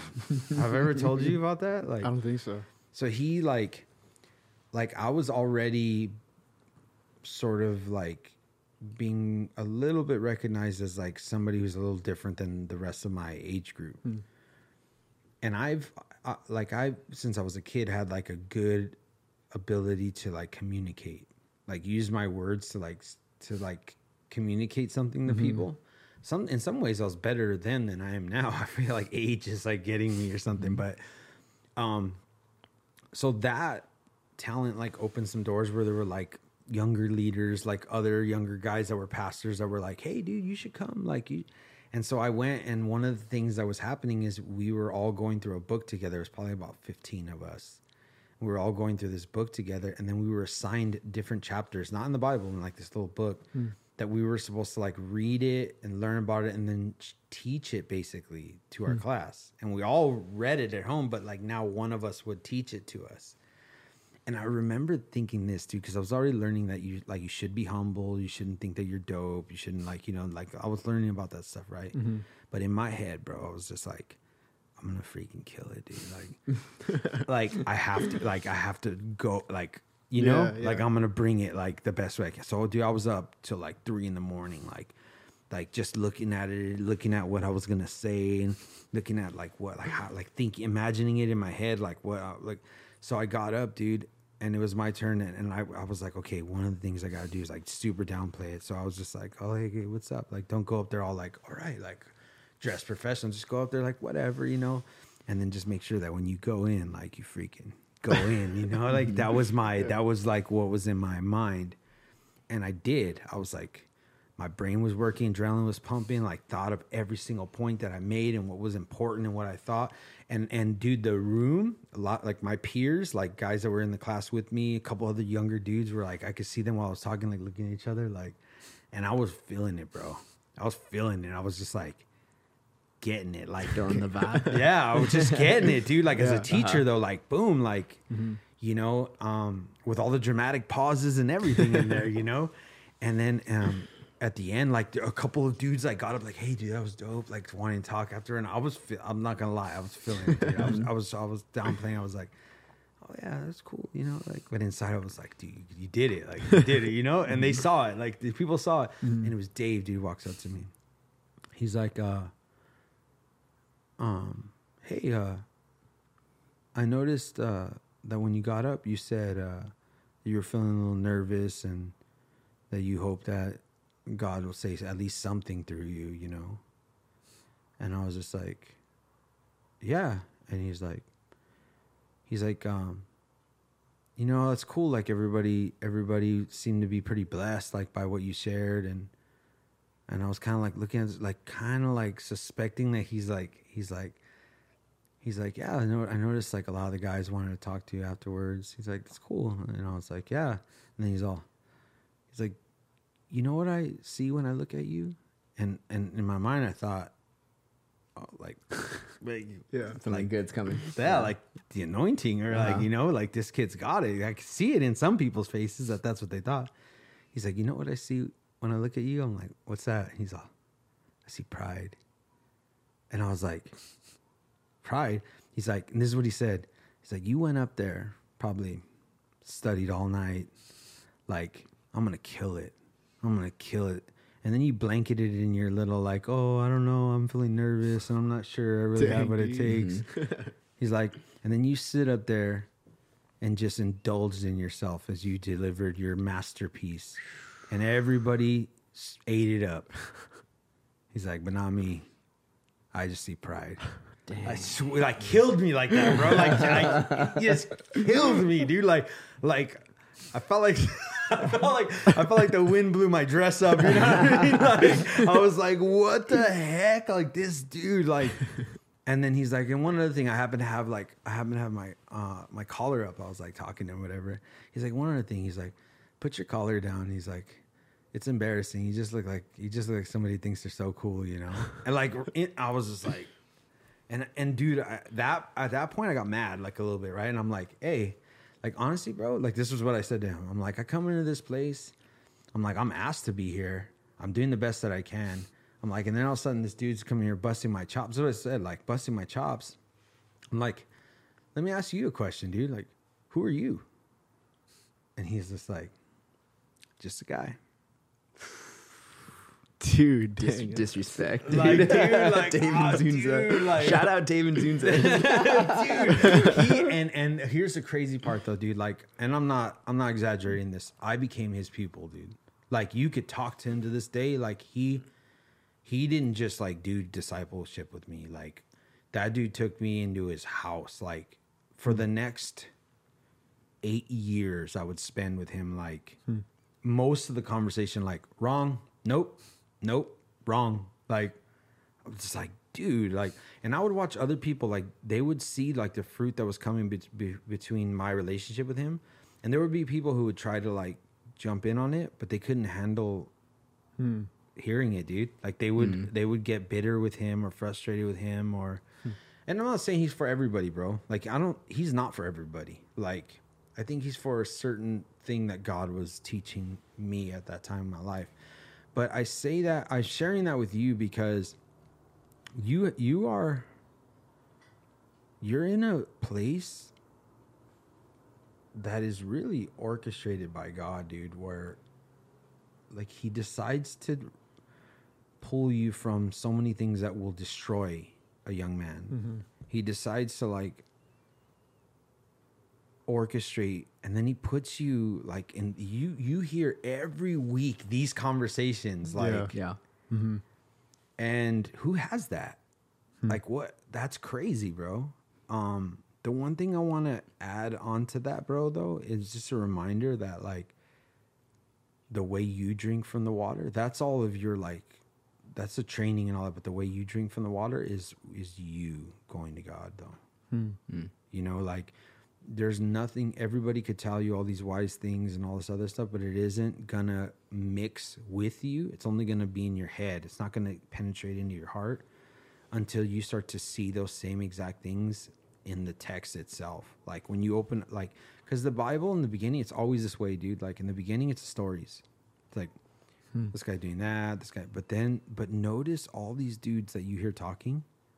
They don't. They're not just telling the story over and over mm-hmm. again. Yeah. They're like, dude, it was like the other day I was reading here, and like God was just like, mm-hmm. and that's w- where that bridge starts to like become. You start realizing that that's your like firepower. Like that's the one area where you aren't trying to mimic me or him or anybody else. Mm-hmm. You start to see the refining of like how God made you unique and for other people, you know. So th- go ahead. Are there things like that kind of have stuck out to you, uh, either being discipled? I'll call it. Uh, it's honestly, it's just hanging out with Mike or like with the, some of some of us, you know. But are there things that you could say this first like year and a half that you've really just kind of been feel like, man, that that was something that is impactful for me, or a lesson, or something like that? hmm Yeah, definitely. Uh, I feel like, you, yeah, you were saying earlier, like you were kind of like quiet. I feel like I'm quiet too. Like I, I related to that a lot, and I don't. I'm not. I don't think I'm that great with my words. Like I'm. I don't. I don't know. Like I don't think I'm a good communicator in like that way. You know. But I I listen a lot. I listen to like everything, like a lot of things. You know and I think that kind of plays into like music, kind of like just listening to Mhm. like everything. Mhm. But like, I I like listening to people talk, and I like listening to like these conversations here, and then yeah, so like things will stick with me, you know, like Mm. things that you guys say. That's interesting that you say you're not a good communicator, but yet you're drawn to the communicators because, like, even Yeah. before he before he became a Christian, like he would, I would see him. He introduced me to the idea of people talking on YouTube, like on screen, like uh, it's like Rhett and Link, like they do. They have the show where they just review food and stuff like that, but. It's more than that. Like that's it's kind of like us. Like yeah, it's a podcast, but really it's just like people talking with Like each other. people Like, hanging out, eh, yeah. People hanging out is what it is. You watch people hang out, and like those dudes are good communicators. Yeah. Like, like they have a crazy story. By the way, I'm not gonna get into that, but they're they're communicators for sure. Mm-hmm. And so that's the one thing. Like my relationship with him really got unique because he, he doesn't have a lot of communicators in his family. Mm. Like my wife, my that's one thing my wife struggles with too is communication, and that's what like her whole like environment is not big on communication. Like mm-hmm. his mom's shared with me about this, like the struggles that his parents have had in their lives. It's all communication stuff. Mm. So but he, even though he thinks he's not a communicator, I think he kind of is. But whatever. That's I know what you mean by that. Like you're not the like the guy that's like sometimes it's hard to get Yeah. what's here across Yeah. clearly. I get that. Yeah. But but he's drawn. But you're drawn to the communication, like and. Yeah. In another sense, too, he wasn't a rapper not too long ago, and all Yeah, of a sudden, that's- that's yeah, birth, exactly. just growth. How do you feel about rap? Is that something that you want to keep doing? hmm Okay. Yeah, I like it. I want to even get like singing good, like Ooh, practicing, like yeah, yeah. There you go. yeah. That's what. Let me say something real quick because Nick's not here, and like I I feel like it's even easier Uh-huh. to talk about Nick when he's not here for some reason. Like that's the big blessing he is, bro. Like he cre- when we're together with him, he creates an environment that doesn't feel that weird to like go in on it. Like the way he makes singing, like we're on a track and he's like, "Oh, I didn't hit that," but he has like an incredible ear, so he like he'll like mess up and mess up and then nail it and be like, "Oh, like what? No, I want to do it more like this." And he Yeah. creates this environment that just erases that like that like okay now sing. You know what I mean? Yeah, like that. yeah. That's the worst, bro. Like that's the worst for your voice, even. Uh-huh. But like, we brush elbows with singing and rapping so much that it doesn't feel weird when you don't do it right. Like Mm. it's kind of like, like, oh, like, like I've I've done choruses and I'm like, oh, that dude, that's killing. Me. I don't like that. Or, but we do that so often that it's it's broken down that wall where he can say that what he just said, like, oh, yeah, I like to sing or I want to rap more or Yeah. whatever. Um, but that's dope. So, do you think, do you think you'll ever do like a project like your own? yeah, maybe sometime like when my vocal cords does something like when they settle into who they are. Yeah. I shared with him a bunch of times how like my early recording, like one of the biggest struggles I had was like my voice didn't become what it is until like later. Mm. And even after my voice had already changed, it still wasn't like what it is now, right? So I because his voice completely changed from when he first started Yeah. rapping to now. And I'm not talking about just got deep, like different, right? yeah, Hmm. it's like tone, I guess. Yeah, Just- tone. You just start finding even Nick's voice has changed, Mm. like from when he first started. So he used to be more like yeah, uh, yeah, like, and now he's like a little bit more in the pocket. But That's heck yeah. cool. And your voice too, like it, it's gonna change, and it could get better. That's the Oh, crazy thing. sure. It's Yeah. like that. Uh, cause some, I mean, s- if you're really bad, you're really bad. Yeah. I mean, but even uh, really bad can get better. yeah, though. but like there's hmm. actual like you can learn like so when I started singing I, I I was really bad and I got myself to a place not like quickly at all hmm. like it seems like it took a lot of time of playing guitar and singing Yeah. like and it was just like I actually started off with that synthesizer the one that hmm. that, that I donated to you that synthesizer I just Yeah. played that like I didn't and I got that in Texas at a Sam Ash, and that was like, what were you doing in Texas? I, I was training people for In-N-Out Burger. Oh, Burger, he was the In-N-Out guy before dude. Nick was, dude. That's right, dude. and I so I started pla messing with the synthesizer, and then Scott was kind of telling the, the youth this. like, "Hey, you guys like, there's like open open door for worship, you Hmm. know." and I was like, you know what? Like, I just felt like I wanted to. I was like, I think God can use this somehow, and I legit, Hmm. legit would start playing worship with just one note at a time, like. Mm. like that, that was what I started off with, and then I learned chords and learned a little bit more of that. And I had already some background with acoustic, so then when there would be opportunity to like try to mm. sing, I'd sometimes be like, okay, I could try to sing, and it was it would it was like it was rough at first, dude. but you was rough. rarely hit flat notes though.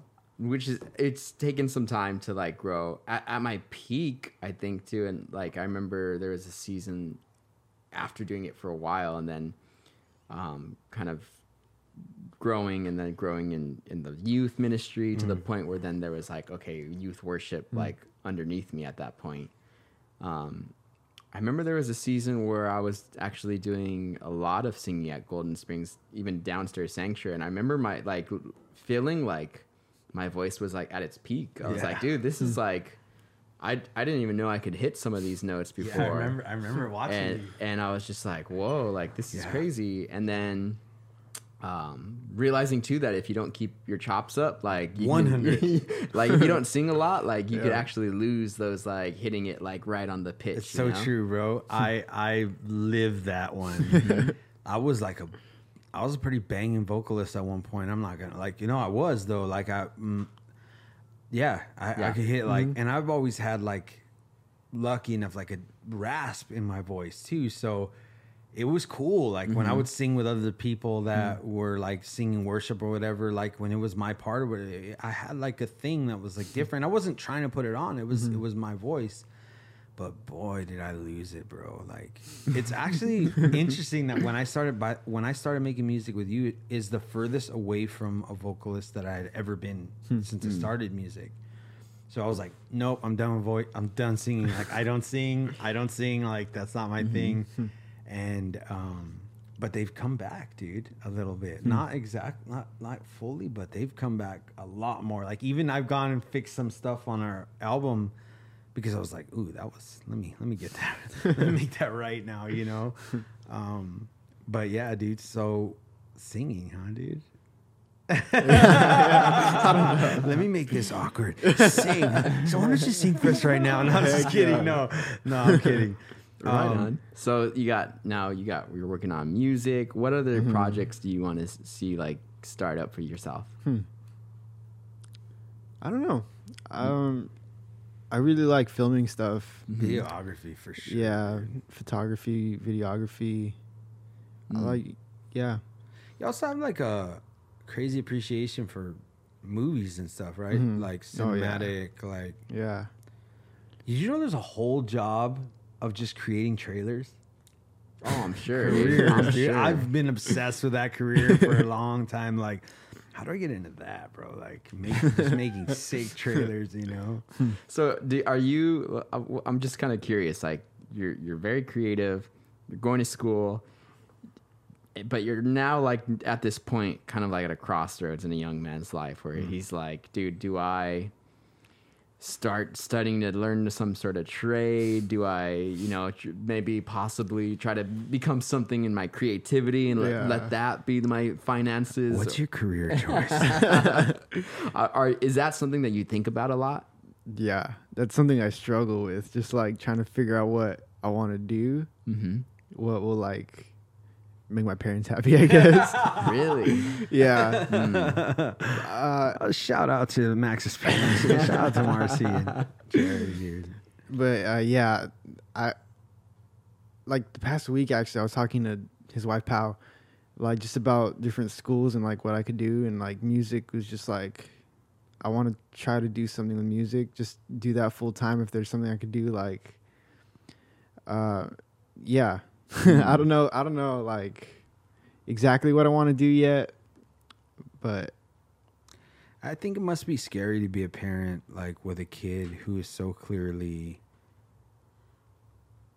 good at something that is artistic. I think that's a scary thing because there's a lot of kids I meet them all the time, dude. There's there's so there's kids that are in love with the idea of being famous, Yeah. right? Or they they're performers, right? Mhm. And performers and people that want to be famous, that's an easy one to squash. Like Mhm.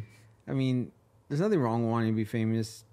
You get too desperate to be famous, and you will definitely compromise who you are as a person. But just wanting to be like famous or liking that stuff, or you see those kids that are like really take to like a stage in high school or whatever. It's like reality hits, and you know, unless the doors are really opening up for them to go down a road where you can find success, they also will soon find out that they're not tall enough or not quite good looking enough or mm-hmm. not quite, you know, for like people to pick them up or cast mm-hmm. them or When I first got saved, I thought I was going to be the first Christian like DJ that was like well known. Just that lasted like two months. but right but the thing that makes max like unique is like is like so quickly progressed successfully with creating like music. Mm-hmm. and that's what makes it like hard to step on that. Like even for like a parent or like hey listen like but there's things important in life like marriage one day a mm-hmm. home like you know you won't always have people taking care of you. Like you have i mm-hmm. have to like help you be able to do that you mm-hmm. know? Yeah. and that's harder to sell to a kid who is killing it with art like Yeah. right it's easy to sell to the kid who's like no, I'm gonna be an actor, and then he goes and he's like forgetting his lines, and he's not that mm. good, you know. But when you're really doing it, see, but like me, that's what makes it tough for me, even as his uncle, because like I believe in the the skill. I'm not just like, hmm. oh, that's something he really like. I believe in it.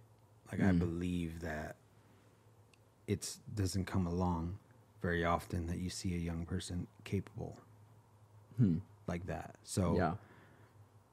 And on the flip side too, um, and the crazy thing is like God knows where He's going to take you. Yeah. Okay. Let- that's let me, right, Let me, let yeah. me preface, let me preface that, but um, there's always the possibility that one day like doors will open for you somewhere where it's like, you know what, like I want to do this, and it's not music, mm-hmm. or it's not something like super creative. Maybe it's like something completely different. And I'm not saying that I'm not trying to like crush anything. I'm not saying that at all. Yeah.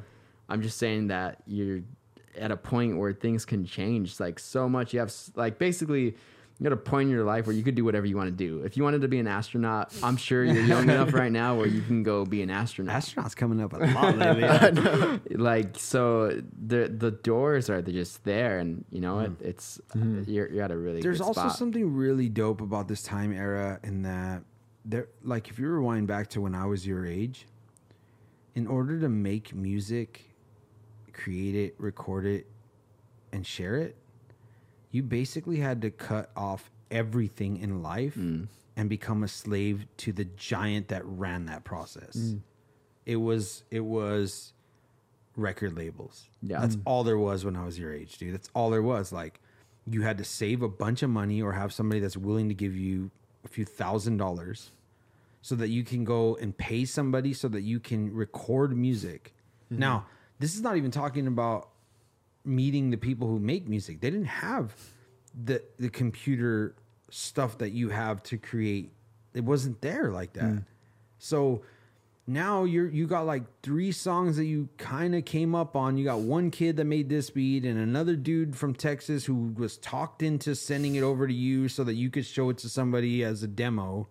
And he's hoping that he'll become famous too one day off of your mm. coattail. Mm. Now you're turning it in a sea of people that are trying to give their demos that their rich dad sent them to vocal lessons and mm. they got like their beauty like Britney Spears stuff or whatever and they're handing their demo at the same time. You're just some kid like oh listen.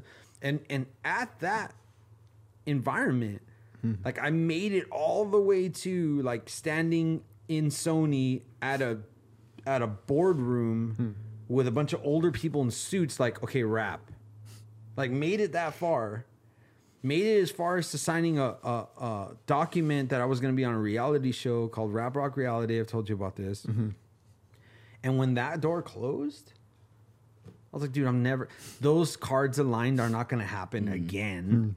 Mm. And like it was over bro. But your age and your era like you can be like a successful business person and making like crazy mm-hmm. music on your own with nobody and releasing it to like a fan base that you created Yeah. like that's pretty dope Have you ever thought, mm. or do you know, like the guys who do Splice, like, or the people who are putting music on Splice, like they're getting paid like s- mm-hmm. little bits and pieces there. Have you ever thought of just like creating your own little like samples and then sending it, doing that? Because that's just another route, Yeah. bro. Like where you could create just like a little sample. The crazy thing is like you're using other like Logic or other little mm-hmm. instruments, but if you create that little beat and then just throw it up there, that's like make you be like, look, parents, look how much money I'm making. I'm just, kidding. I just.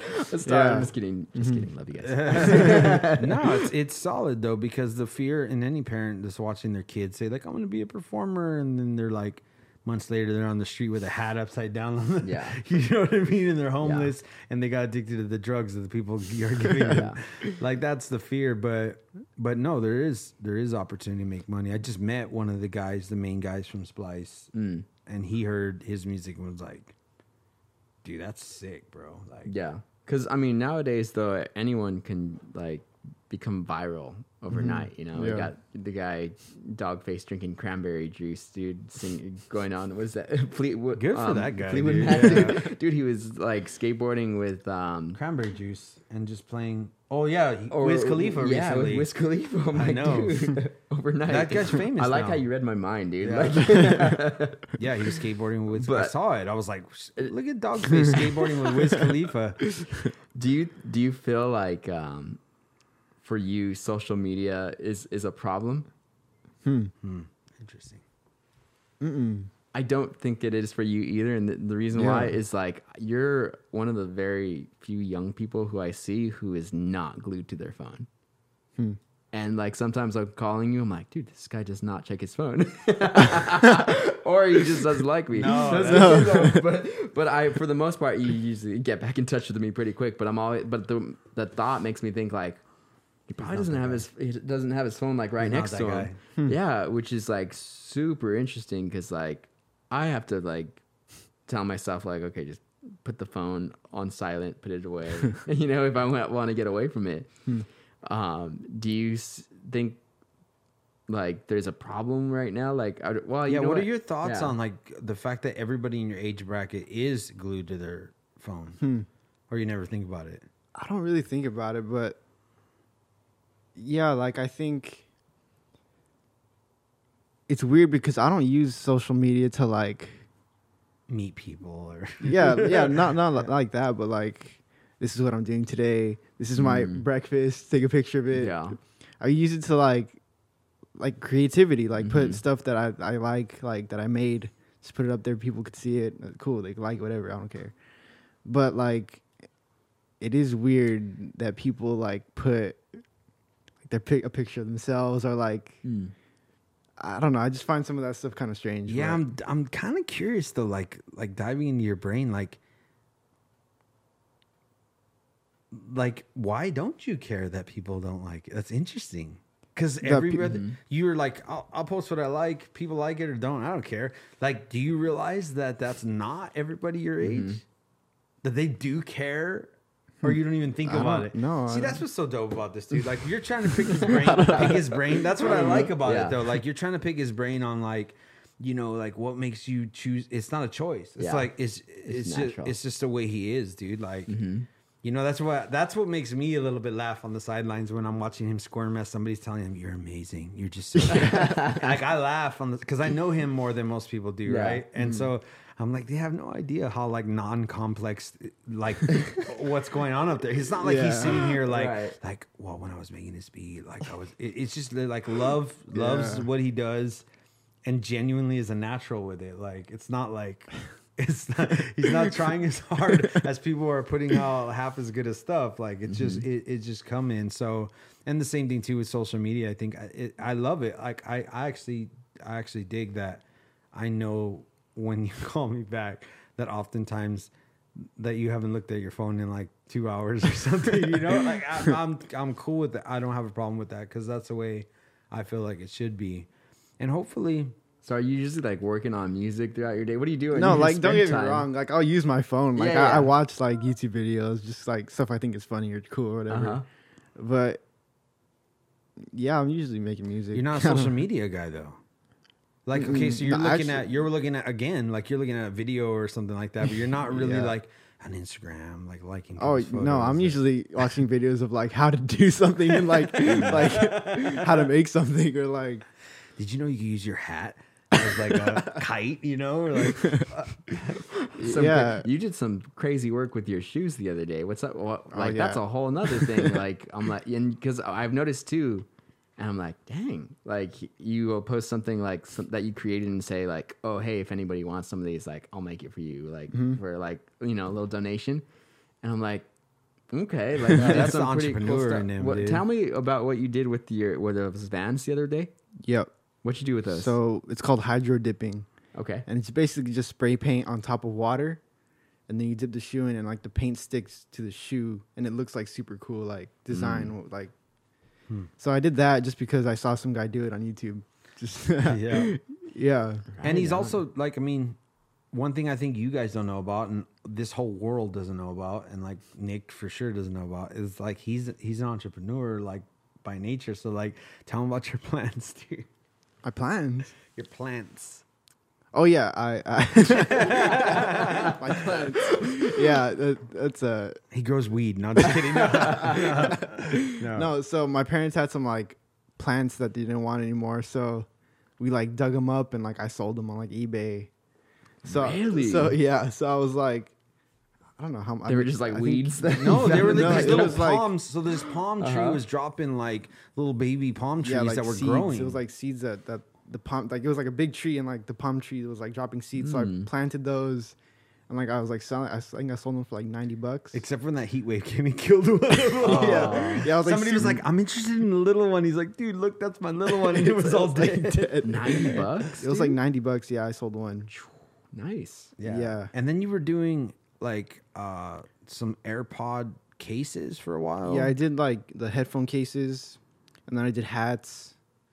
I just Oh, that's right. yeah. So I was just doing that through like high school. That's another thing some too that I've always shipped out. So like I would go over his house and I was like, What are you watching, dude? Like in my mind, I'm thinking music video or I don't know. I don't even they don't even make music videos, but something that younger people would be into. And he's watching like The Profit, which is have you ever seen that show? No, what's that? It's like a show about this dude who basically helps entrepreneurs who are like not knowing what they're doing. And he goes in and he uses his like super successful advice hmm. to like show them what they're doing wrong. Who, who's who's the guy? His name is Marcus Lemonis. Okay, You can look him up. He's like a super successful businessman. like a Yeah. Gary Vaynerchuk type. Yeah, but he's like cooler than that. He's oh, like, oh, really? yeah, he- he's like, he's kind of a jerk. That guy, Gary. What's Yeah, his name? he's a jerk, he's for kind of like a jerk, but like, no, he's like, Marcus is like super cool. He's like, he like knows like a lot of stuff about business and like, and he's a pretty friendly guy Yeah. for the most part. And the only time he seems like a jerk is when people start to fight back with what he's yeah, telling like them when is someone true. else is a jerk to mm. him. Yeah, like, or when they're like denying, like, Yeah. no, I, it is gonna work, and he's like, it's not working, it's not working. yeah, he's like super real with mm, people. super like, real. Yeah, But I remember watching you watch that, and I was like, that's not your average like kid. like, and this was like two, three years ago, right? Yeah. So stuff like that too, like Mm-hmm. different. I, different want to ask because this is we're we're kind of like on it. uh, on this like Yeah. topic right now. Like, if you could finish this, and this I I'll steal this from Cameron Deckiadis, but I've heard it before. But it would be cool if, and then you fill in that statement in your life. It would be cool if what? Hmm. Take your time, and think about that. yeah, that's Like, you know, it would be cool, dude. It would be cool if Yeah, I'll, I'll start. yeah, for me, and I, I've thought this before. Um, it would be cool if I can create a studio, get a space somewhere, allow people to use it. Um, I have a lot, some equipment for that, and use that as like a springboard, and kind of like what Mike had referred to when Vision by Dreamers was on, mm-hmm. as a springboard for doing like ministry, you know. Which mm. I mean, I I'm not like stealing your idea. no, like cool. I'm not tripping, I feel like I've had like this like thought like oh, like oh that'd be like really cool, and then since then my mind kind of changed and went like more like okay like just get the church building and use it for that. Hmm. Um, but that would be cool. Like if one hmm. day I was able to do that, you know. But what what are those things in your mind that you kind of like think and your like dream of or have visions of or it'd be cool if or maybe you're just thinking of it right now. yeah, what comes to mind? I think there's a couple of things, just that things that I want to do. Just Mm-hmm. like it'd be super cool if I could like travel. Just I always like look up or not look up, but like see like pictures of like different places on like Mhm. Instagram. You know, just like go through like explore page. Yeah. There's always like super cool places that I wish I could see. Um, it'd be cool if if I could make a career out of like music or just like make my money like like a good living because I think that would solve all my problems with Mm. like school or whatever. Mhm. If you could just show like your parents, like, look, like I can make yeah, a living yeah. off of this. Yeah. Hmm. Yeah, I think also like studio, just have like a place where I could go, just like, Creative space. hmm yeah, Right on. When you- said travel, like, have you been on a plane? yeah. I've been to Mexico. And you flew, took a plane. Mhm. Have you ever, That's- have, have you ever, have you ever been anywhere not with like family. what your family wants to do? Mm, mm-mm. Okay, so like I only want to share that with you because I, I, I think this would be a good goal. Not just like travel by yourself, Mm-hmm.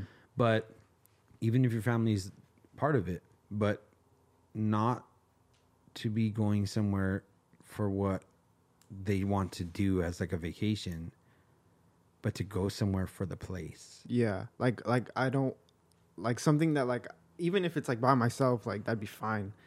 But if it's like a place where it's not tourist people, like I want to be in like Ooh. you know like because I I feel, feel like you. to- tourist isn't like Yep. Y- you like know- real that real place. Yeah. It's like I want to go That's like so true, bro. stay with like somebody like Airbnb somewhere with like some dude who actually lives there. Yeah. Mm. That's like something that I would like to do. I I when I went to New York and stayed with my aunt, um, she's like, if you ever want to come out to New York, I'm like, I want to come to New York. She was like, okay, like, well, why don't you come out? I'm like, I don't have enough money to do it. She was just like, I'll tell you what, like, I'll pay for you to come out here, and you save up this much money so you can buy your own food or whatever, this and that. I'm like, got it done. so me and my brother Johnny went out there. We first go out there, she's like, okay, well, Statue of Liberty's here, like, here's Yeah. Times Square. I'm like, where where do New Yorkers go? Like, Yeah. where like I don't want what like Mm-hmm. she's like and it's like nobody had ever asked her that question, right? So I'm like, I'll tell you what, give me a map, like, and she, I got a map, and I was like, how do you get around? Like, basically a lesson on getting around in New York. And me and my brother went out, and the first thing I did was find the New Yorkers, dude. I'm like, hey, where's a good hot dog, bro? Like for reals, hmm. not like this freaking. Where's a good hot dog? And they're like, oh, you got to go down to 115th on freaking. I'm like, right, there it is, bro. 115th, right? Like, and I was like, hey, where's all the music at, dude? That's where I, my hmm. one. I wanted, I wanted, dude. They're like Harlem's where the music's at. Like, hmm. I'm like, I'm going to Harlem, but then my aunt was like, you can't go to Harlem. You don't, you don't know. Like, I'm like, uh-huh. dang it, dude. I was just a little too young, you know, at the time. But I feel you. I feel the same way, dude. One of the hmm. biggest struggles I have when like people, are, let's go to Mexico, like, and I go and I'm like, that's a Dodger hat right there, bro. Yeah, like that's not yeah. like that's the, like you know, it's mm-hmm. like but the dude, Colombia, hmm. like Africa, like the places I was there with the people, and I was just like, oh dang, okay, that's Mm. a completely different experience than me and my mm-hmm. family saying, hey, hey, here's a nice hotel where they have Yeah. McDonald's there too. Yeah. You know what I mean? Yeah. I got I got to go to Dallas for two months with In-N-Out Burger, and they just put us in this little apartment right there in the city, and some of it just felt like being in California, but some of it I would go out and it was like there's this place called I think the Stockyards.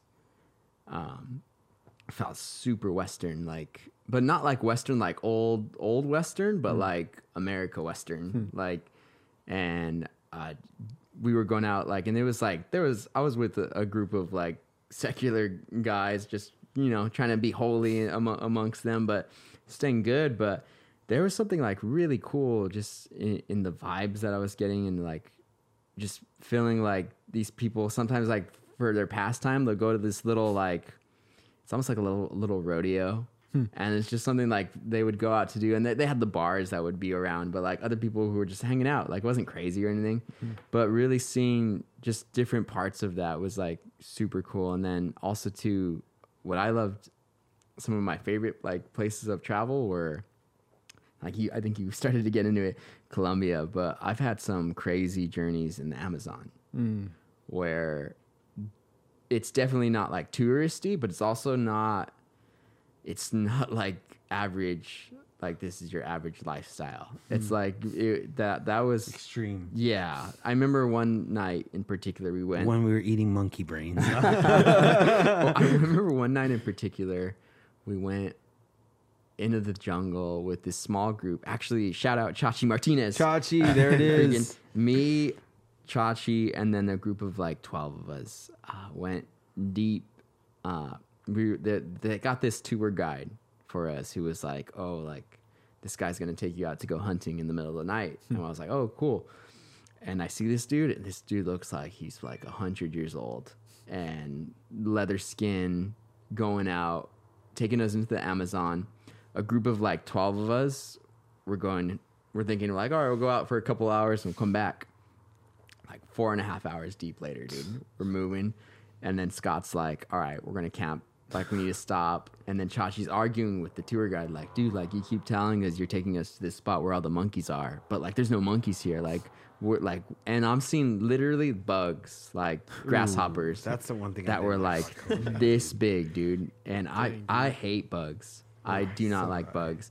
And I had a, a mosquito net over my hat, and I legit like would fi- see because I also had a light. Like a mosquito, like come at my face and hit the like the net and bounce off of me, and I was like, oh, and I was go- going deeper, right?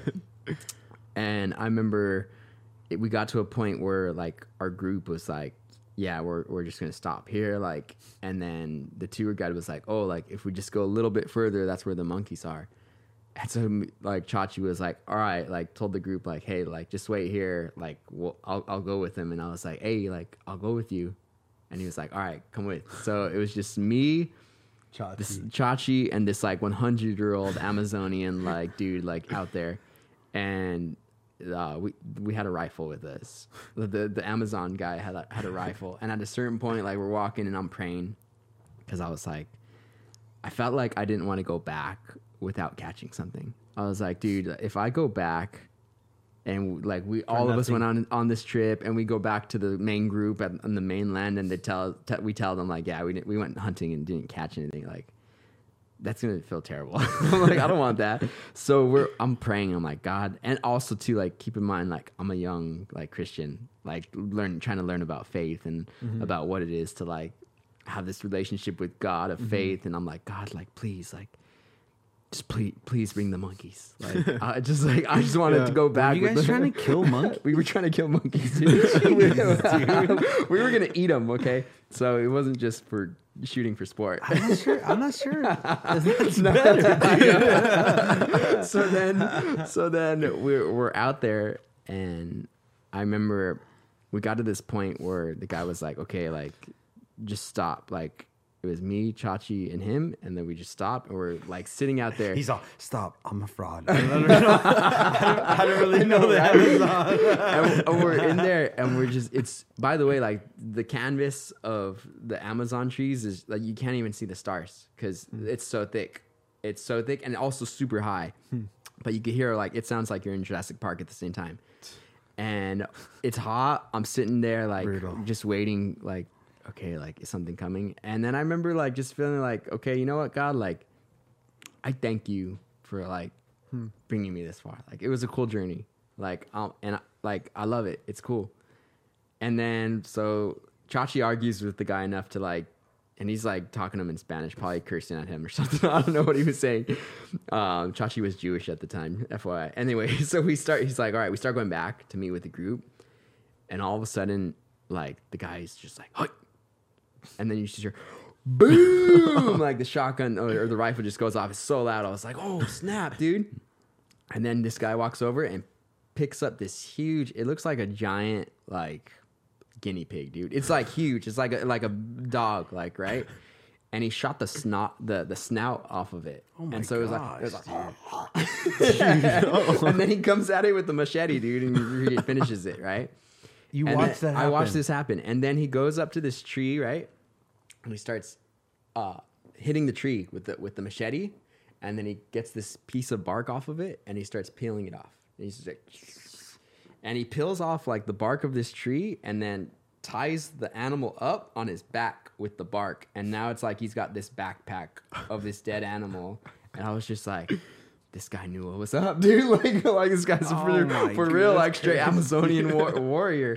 And then we're going back, and then Pastor mm-hmm. Hector, like, we finally meet up with the group. And in my mind, I'm like, God, like, you did it. Like, I thought we were going for the monkeys, but you wanted to bring this, like, it's called an al- alpaca. Like, you wanted to bring this animal to us. An alpaca? Yeah. Isn't an alpaca like, Like a a freaking a la- llama. llama? No. Oh, no, it's a spotted paca. Not not Oh. alpaca. Yeah. Sp- alpaca. Okay, yeah, yeah. yeah. yeah. And so as we're uh, we Googling keep spotted I know. this is this is in the future. I want to get you on the the laptop where we'll be able to like look stuff up on a computer. Be like, hey, like pull up a spotted pocket. That'd be really cool. That would be dope. Uh, so then we're we're going back and uh, we meet up with the group. there's gonna be a spotted pocket in this in this podcast. Just trust me. Max do the magic. and my because we thought it was like a two hour journey turned into like a, a nine hour journey. And the water that I had in my CamelBak is all gone. I, I, I ended up ha- having to share it with other people because like we, we're, Stinking we're, we're like freaking God, we're dying of dehydration. Literally like to the point of dehydration where it's like dangerous. And Pastor Hector, uh, Chachi's dad, was like, "Oh, like I will bring us the pineapples. Don't worry." And then like he he takes us to this place filled with pineapples, dude, just growing out of the ground. Chops it off, cuts it, and then we were all just grubbing on like pineapples, dude. And it was like at that moment, like so good because like we're dehydrated, thirsty. Mm. And from that from that point on, pineapples became my favorite fruit, like because it was so good. Hmm. And then I didn't know this till I recently did the podcast with Chachi, but all those pineapples were actually like some lady's like farm that she had that was just completely like went through all her Ravished her. pineapples. Yeah. Oh and then. Scott and Chachi ended up paying her back. But so I bring you up that story because I just want to like share with you, like, dude, like sometimes God will take you to places that you would have never brought yourself to or hmm. imagine. Like if you didn't get out of the lane that you were in and just open yourself up to where he wanted to take you, dude. Hmm. So keep going, bro. Keep going. Super sick. That was a Crazy story. I like I like that. Um it, it would be awesome if what was that? It would be Oh, yeah, yeah. So the idea, because we did go on a riff there, uh, it would be cool if what? yeah, what's so yours was make music and Travel. travel.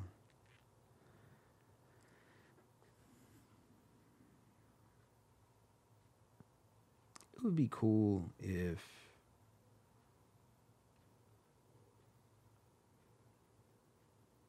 if I I could help people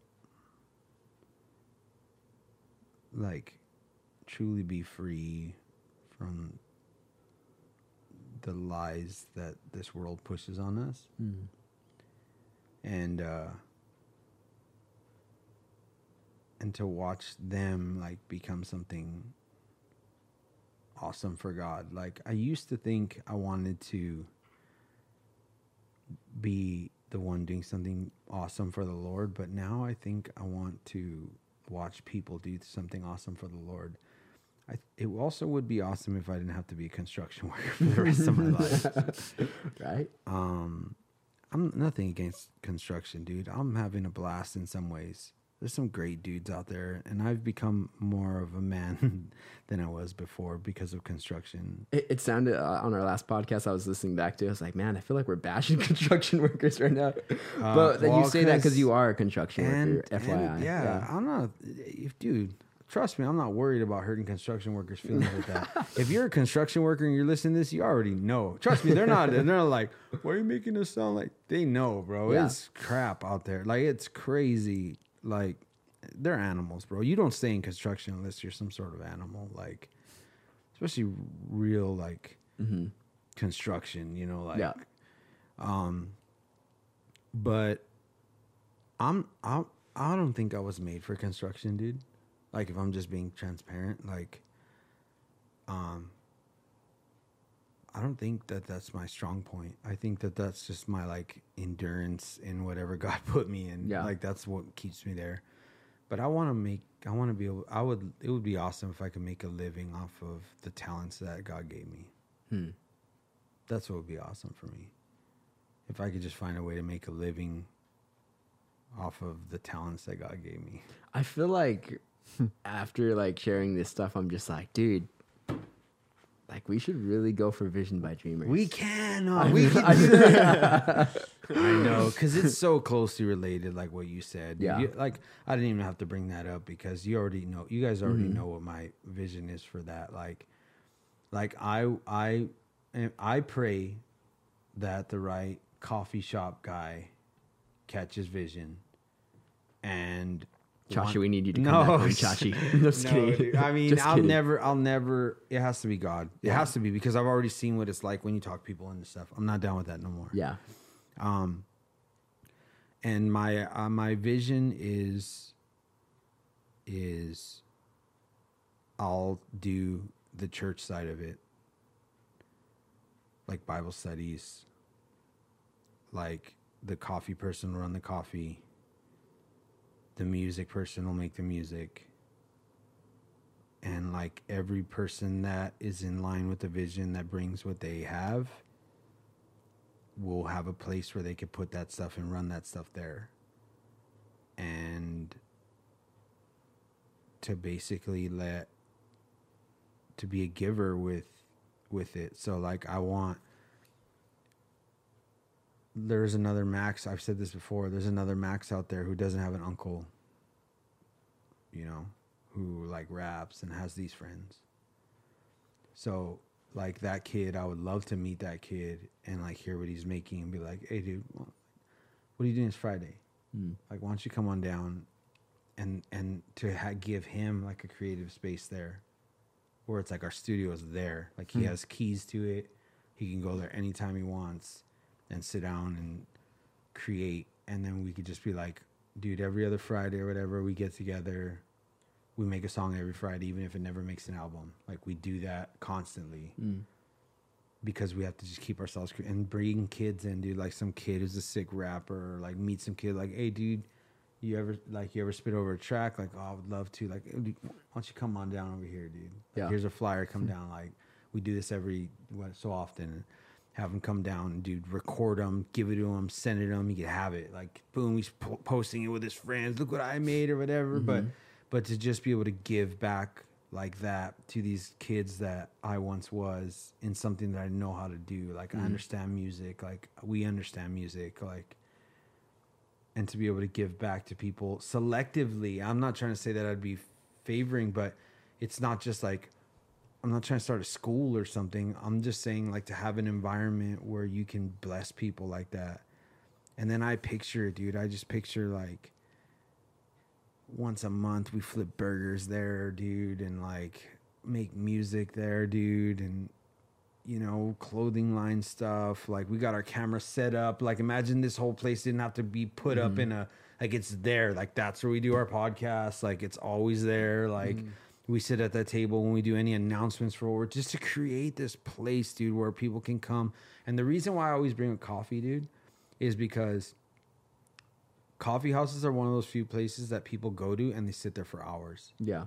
like they go there to be there mm-hmm. not just like Right. that's why i'm not i mean whatever starbucks commercial like and it's not even about the coffee it isn't it's just it, it is it, it's just the environment of a place where people come and they're there all the time and Yeah. they just hang out there and that's what i want to create dude and i would love to be able to make a living off of that hmm. you know where people are both seeing it and donating to it because they see that kids get to make music out of it.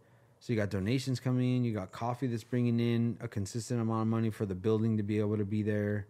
You have donations for like a Bible study that goes on there, maybe multiple Bible studies throughout the week, like just a vision for what it is, and then eventually be able to turn into something successful where we can then say this can also be duplicated. Hmm. Like now you can have one. Obviously, if people are driving from Pasadena to wherever, like, dude, you could also have one here. Hmm. Like the same thing. And obviously, it'll never be exactly the same, but where it has that, you know what I mean? Yeah. and that's just what I see, bro. Like that's what I wish I could do, and maybe that door will open, bro. Like, but to me, this is where it starts. Like this, like that's why I stay connected to this. I can't trust me, dude. Like, there's an amount of weight paid to do this every week. Mm-hmm. Yeah. You know, I'll be up super early tomorrow, but it's worth it to me because it lines up with what it is that God's always put in my heart. Mm-hmm. You know, so Hmm. Back to Max.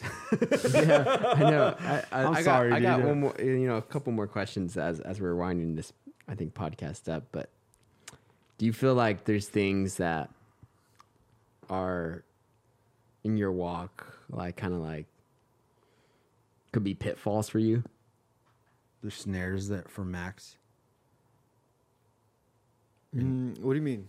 Like, Do you- like is like there- is there you know like things that you are you aware? I i I, because when i look at you i see like a guy with so much potential.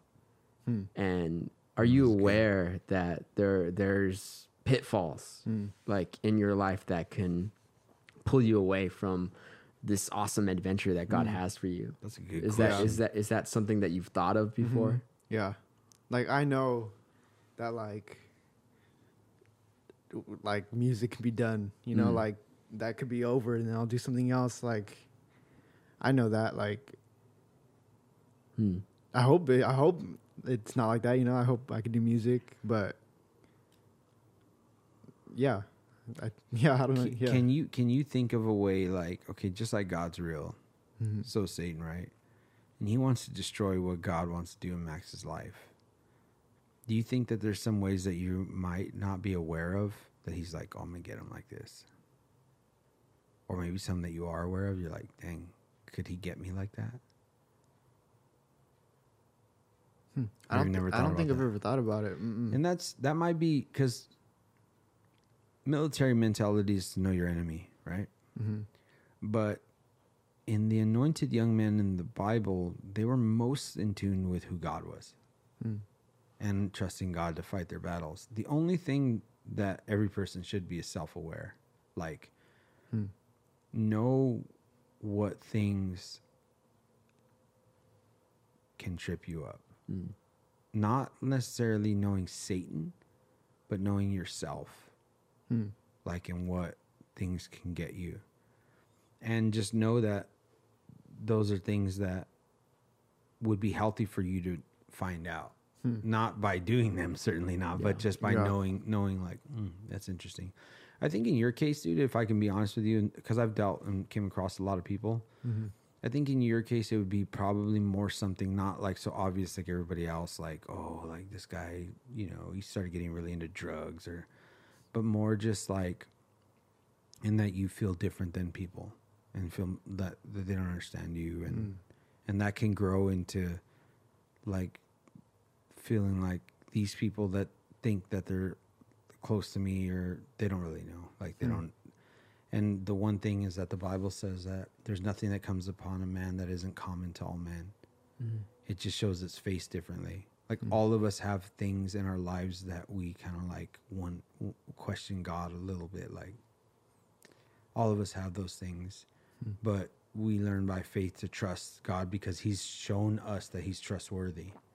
The way that you'll look back at your life and realize that He orchestrated all that, all of that stuff that happened, like conversations in the car and the meeting before then, and knowing where your heart would be, and the way He's closed other doors and the way He'll open up doors ahead of you, you start to build a trust in, in, in the track record of God in your life. So you learn that you could trust Him, and then you start to take those things to Him that you don't really understand. You're like, Hmm. what about this though you know what about that and but be aware that there have been many people at what they don't understand about god will push them to a place that becomes the source of why they don't believe in god Hmm. i've seen that happen i think that's what happened with Rhett Yeah. and link like when we talk about like their Mhm. is like those moments you're like okay yeah like god's real but what about this dude Hmm. like what's up with that like i don't and we talked a little bit about that with ivan's podcast and that the healthy perspective on that one is to understand how small we are in our mentality towards what like how how much god knows more than us. Mm. is when you start to really i realize this because i've been surrounded by death a lot in my life but when you see how quickly life could end you start to realize how small life is. Like even these thoughts come even with my daughter. Like i look at her and i know the way a parent feels ownership of their kid. Like this is my daughter. This is my they're my everything but i look at rowan and i'm just like you're just a little vapor too Hmm. like like fingers will be snapped and you'll be an old woman Hmm. and like all i have is this little moment like my life dude my health sometimes i'm like i don't even know if i'm gonna live to be old i don't go on and on about that but i've had crazy stuff happen to me like my kidneys my liver like my freaking You know, like a lot of crazy stuff happened to me. And I sometimes look at like my daughter, I'm like, I- don't know how long I have, but um, I'll do the best I can. But I never see, I never feel ownership like, this is mine and this is what I'm to do with it, you know? And I think that's where it gets dangerous when people start to think like, like they, they, they don't realize how tiny they are. So I'm remembering that you're tiny and that life is tiny and that wherever we go, right? Because we Christians always try to act like we know what heaven's like, but nobody nobody who went there, like Paul said hmm. when he saw it, like these are words that I, I couldn't utter with words what I saw. Hmm. So if he I trust his opinion more than all these other books. Like, oh, heavens, God, or these people that are like, we're gonna be doing this, bro. I, I don't, really, I don't think you know. You know what I mean? Yeah. But I do know this: wherever we're going, we're gonna be there a whole lot longer than we're here. Hmm. That's the one thing that I always wish I could share with people is like when they're like challenging God or when they're like, you know, I don't know, like what about I'm just like, dude, you're you're banking this little life hmm. against where you're gonna be forever. Like hmm. and you're like challenge like I've learned to trust God and I've learned to say to stay silent on things that I don't really know because I think it's where Christians go wrong. Like I shared this last time. Like mm-hmm. One of the big mistakes they make is always making it sound like they know everything. It's like mm. you don't, dude. So, but maybe that could be something to be aware of. Like, okay, the you know, because with uniqueness that makes you different from a lot of people in your gifts, you're going to experience uniqueness that make you different than a lot of people and just who you are. Hmm. You know, so remembering that that we have been uniquely and wonderfully created for a purpose that God has for us, and that Satan would love to dangle in front of us an option for what we should do with who we are. Mm-hmm. You know, be like, hey, do this, like follow this, and it's like, no, you know what, dude? Like, I handed over ownership of my life. Like, that's the one thing that's cool is like my my natural man who Mikey is. Whatever Satan can say about him, it might be true, but guess what? He doesn't belong to me. Mikey doesn't belong to me. Mikey belongs to God. So when Satan's like, you should know, you would be happy if you did this or if you did, it's just like, well, I don't, I don't belong to me, bro. So, hmm. you know, I keep that, I keep that thought. Like, I think it's a healthy life to remember the promises you've made, you hmm. know, and and and so, anyways, though, but that is a good question, dude, and Yeah. something to ponder. Like, you know what, Lord, like, show me if there's any areas that I'm not aware of that you know like if we were if we were studying like someone like let's say we were just like for the wrong side right? Like we were like little minions for satan. And we were studying somebody and i'm like hey hey check this out. You see the kid like over there super strong always on course. You ever notice that every single time he gets to the corner of that lap his mind drifts off and he starts looking up to the right? You ever notice that? And you guys are like i never noticed that before. Mm. Like he does every time Hmm. See, so like if we can comprehend that as just people watch observing a person, we know that the enemy's smarter than us. He's been around longer than us. Like he's aware of hmm. the the way our tendencies, the way we are, you know. Mm-hmm. And so I I, I I always try to. That's a good that's a good hmm. thought provoking question, dude. Yeah, because what I see, what I've seen in your life, is when I first found out you gave your life to the Lord, I was like stoked. I was like super cool, and then I was like, all right, well, let's you know, let's watch. Um, and it wasn't like this like immediate burst of you, because like you, you've kind of stated, like you're not like the super most outgoing guy.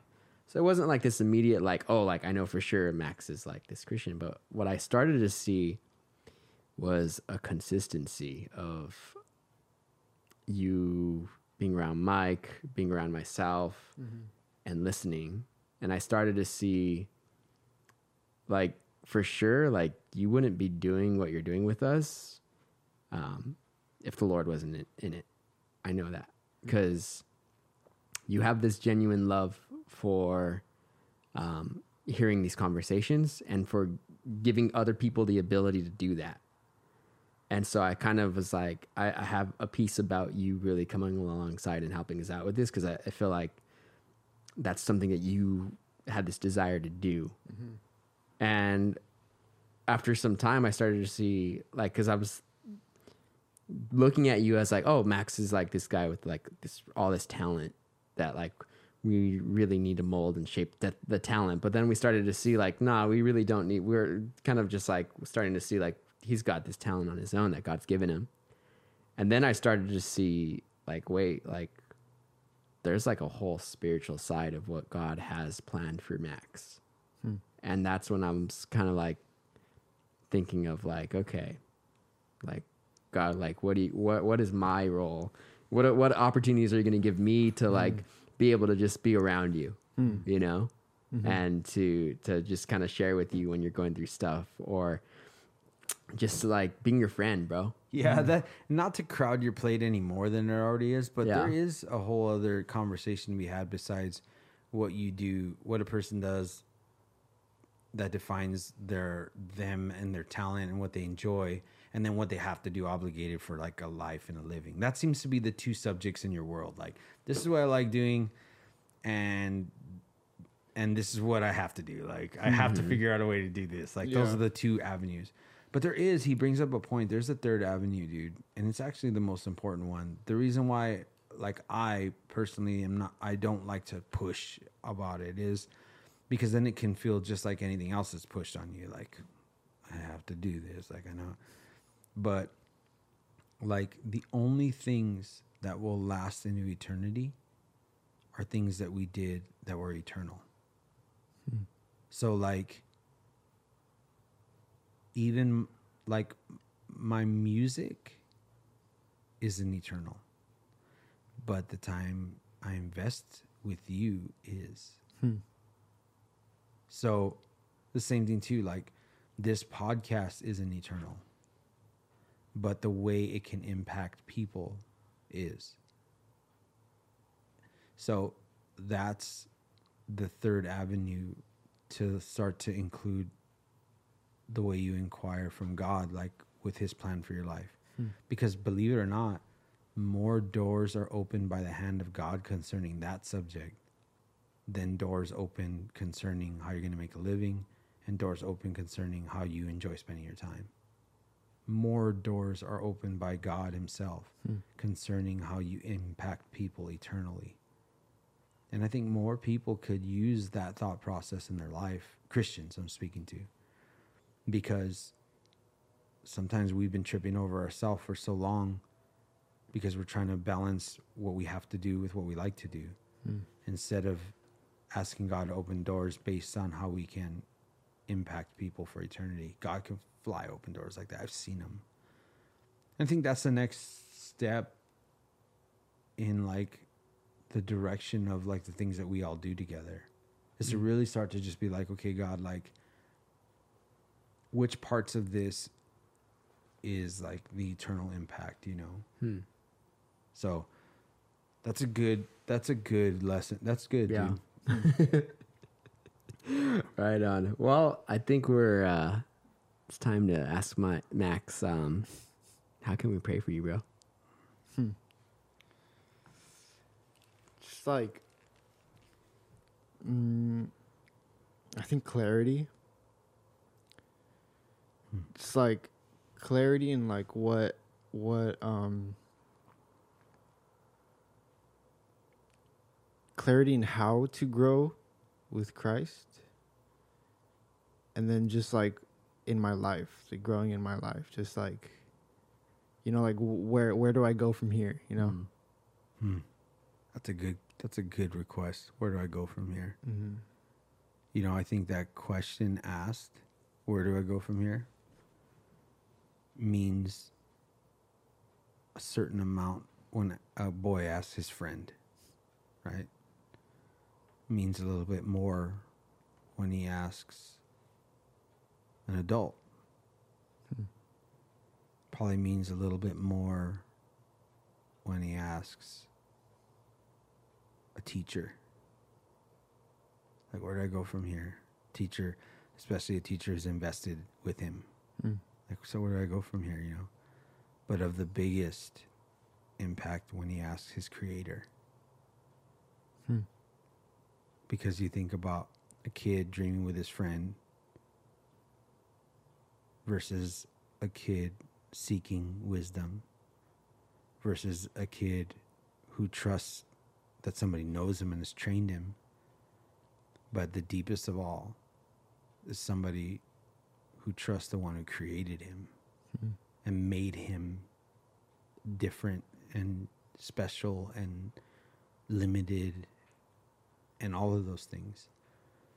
And I think that that question that he always asks, "How can I pray for you?" is the way we end all our podcasts.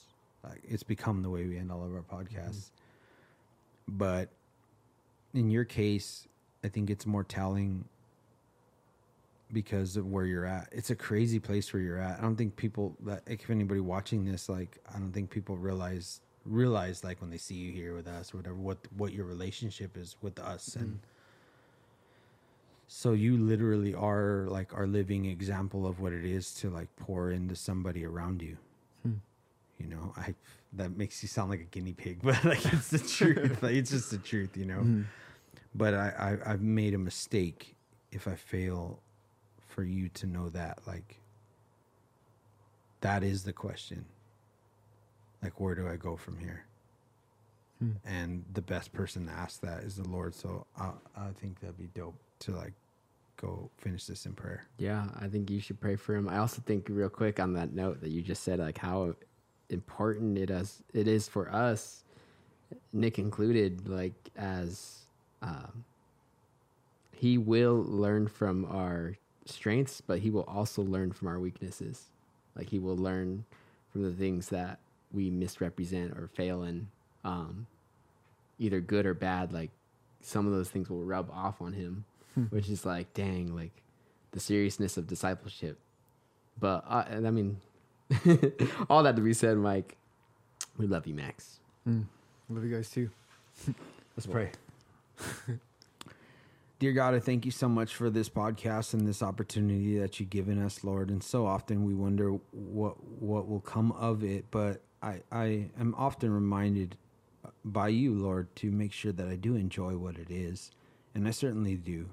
And I have no less enjoyed this conversation with Max and the time that we spent at this table. Um, this table really has become a place where I get to know people that I'm close to. Uh, and I dig that. And, I, and I'm so thankful for it, God. But specifically, I come before you on behalf of Max. I stand in your presence, God, to say that, first of all, we love you and we do realize that there's more that you're doing in our lives than we recognize or know. But I'm so glad, Lord, that you've orchestrated and brought Max where you've brought him. And um, I pray, Lord, number one, first and foremost, that from you he would receive direction, that you would begin to close doors that are not being opened by you. And it doesn't matter if the pressure's coming from his favorite people or people who love him the most or any of that stuff, Lord. That the truth is that this is a young man who has been separated unto you. And so we give him to you and we ask that you would take his life and guide him and direct him and that you would show him where he goes next. I do pray, Lord, that you would open up doors in front of him, utilizing the gifts that you've given him. I pray also that he would have the freedom to be a young man and that religious people wouldn't get their claws in and start creating stuff that isn't really your voice. So much of it is things that we create culturally, but that he would find who you are and what it means to walk with you and your word and in the time he spends talking to you. I pray that you would tug on his heart in times when he's driving by himself or walking alone, that he would remember that you're always there. You've been there since you made that decision. You've been standing right there the whole time. And that you hear him and that you know what's in his heart. So I thank you for this evening that we've had. Um, I pray for Sal and his engagement and the direction that you're leading them. I pray for myself, my wife, my daughter. I pray for you to use all of our lives, Lord, and show us a way that we can lift each other up and help each other along the road. We thank you so much. I pray these things in Jesus' name, amen. Amen. That's a wrap. That's a wrap.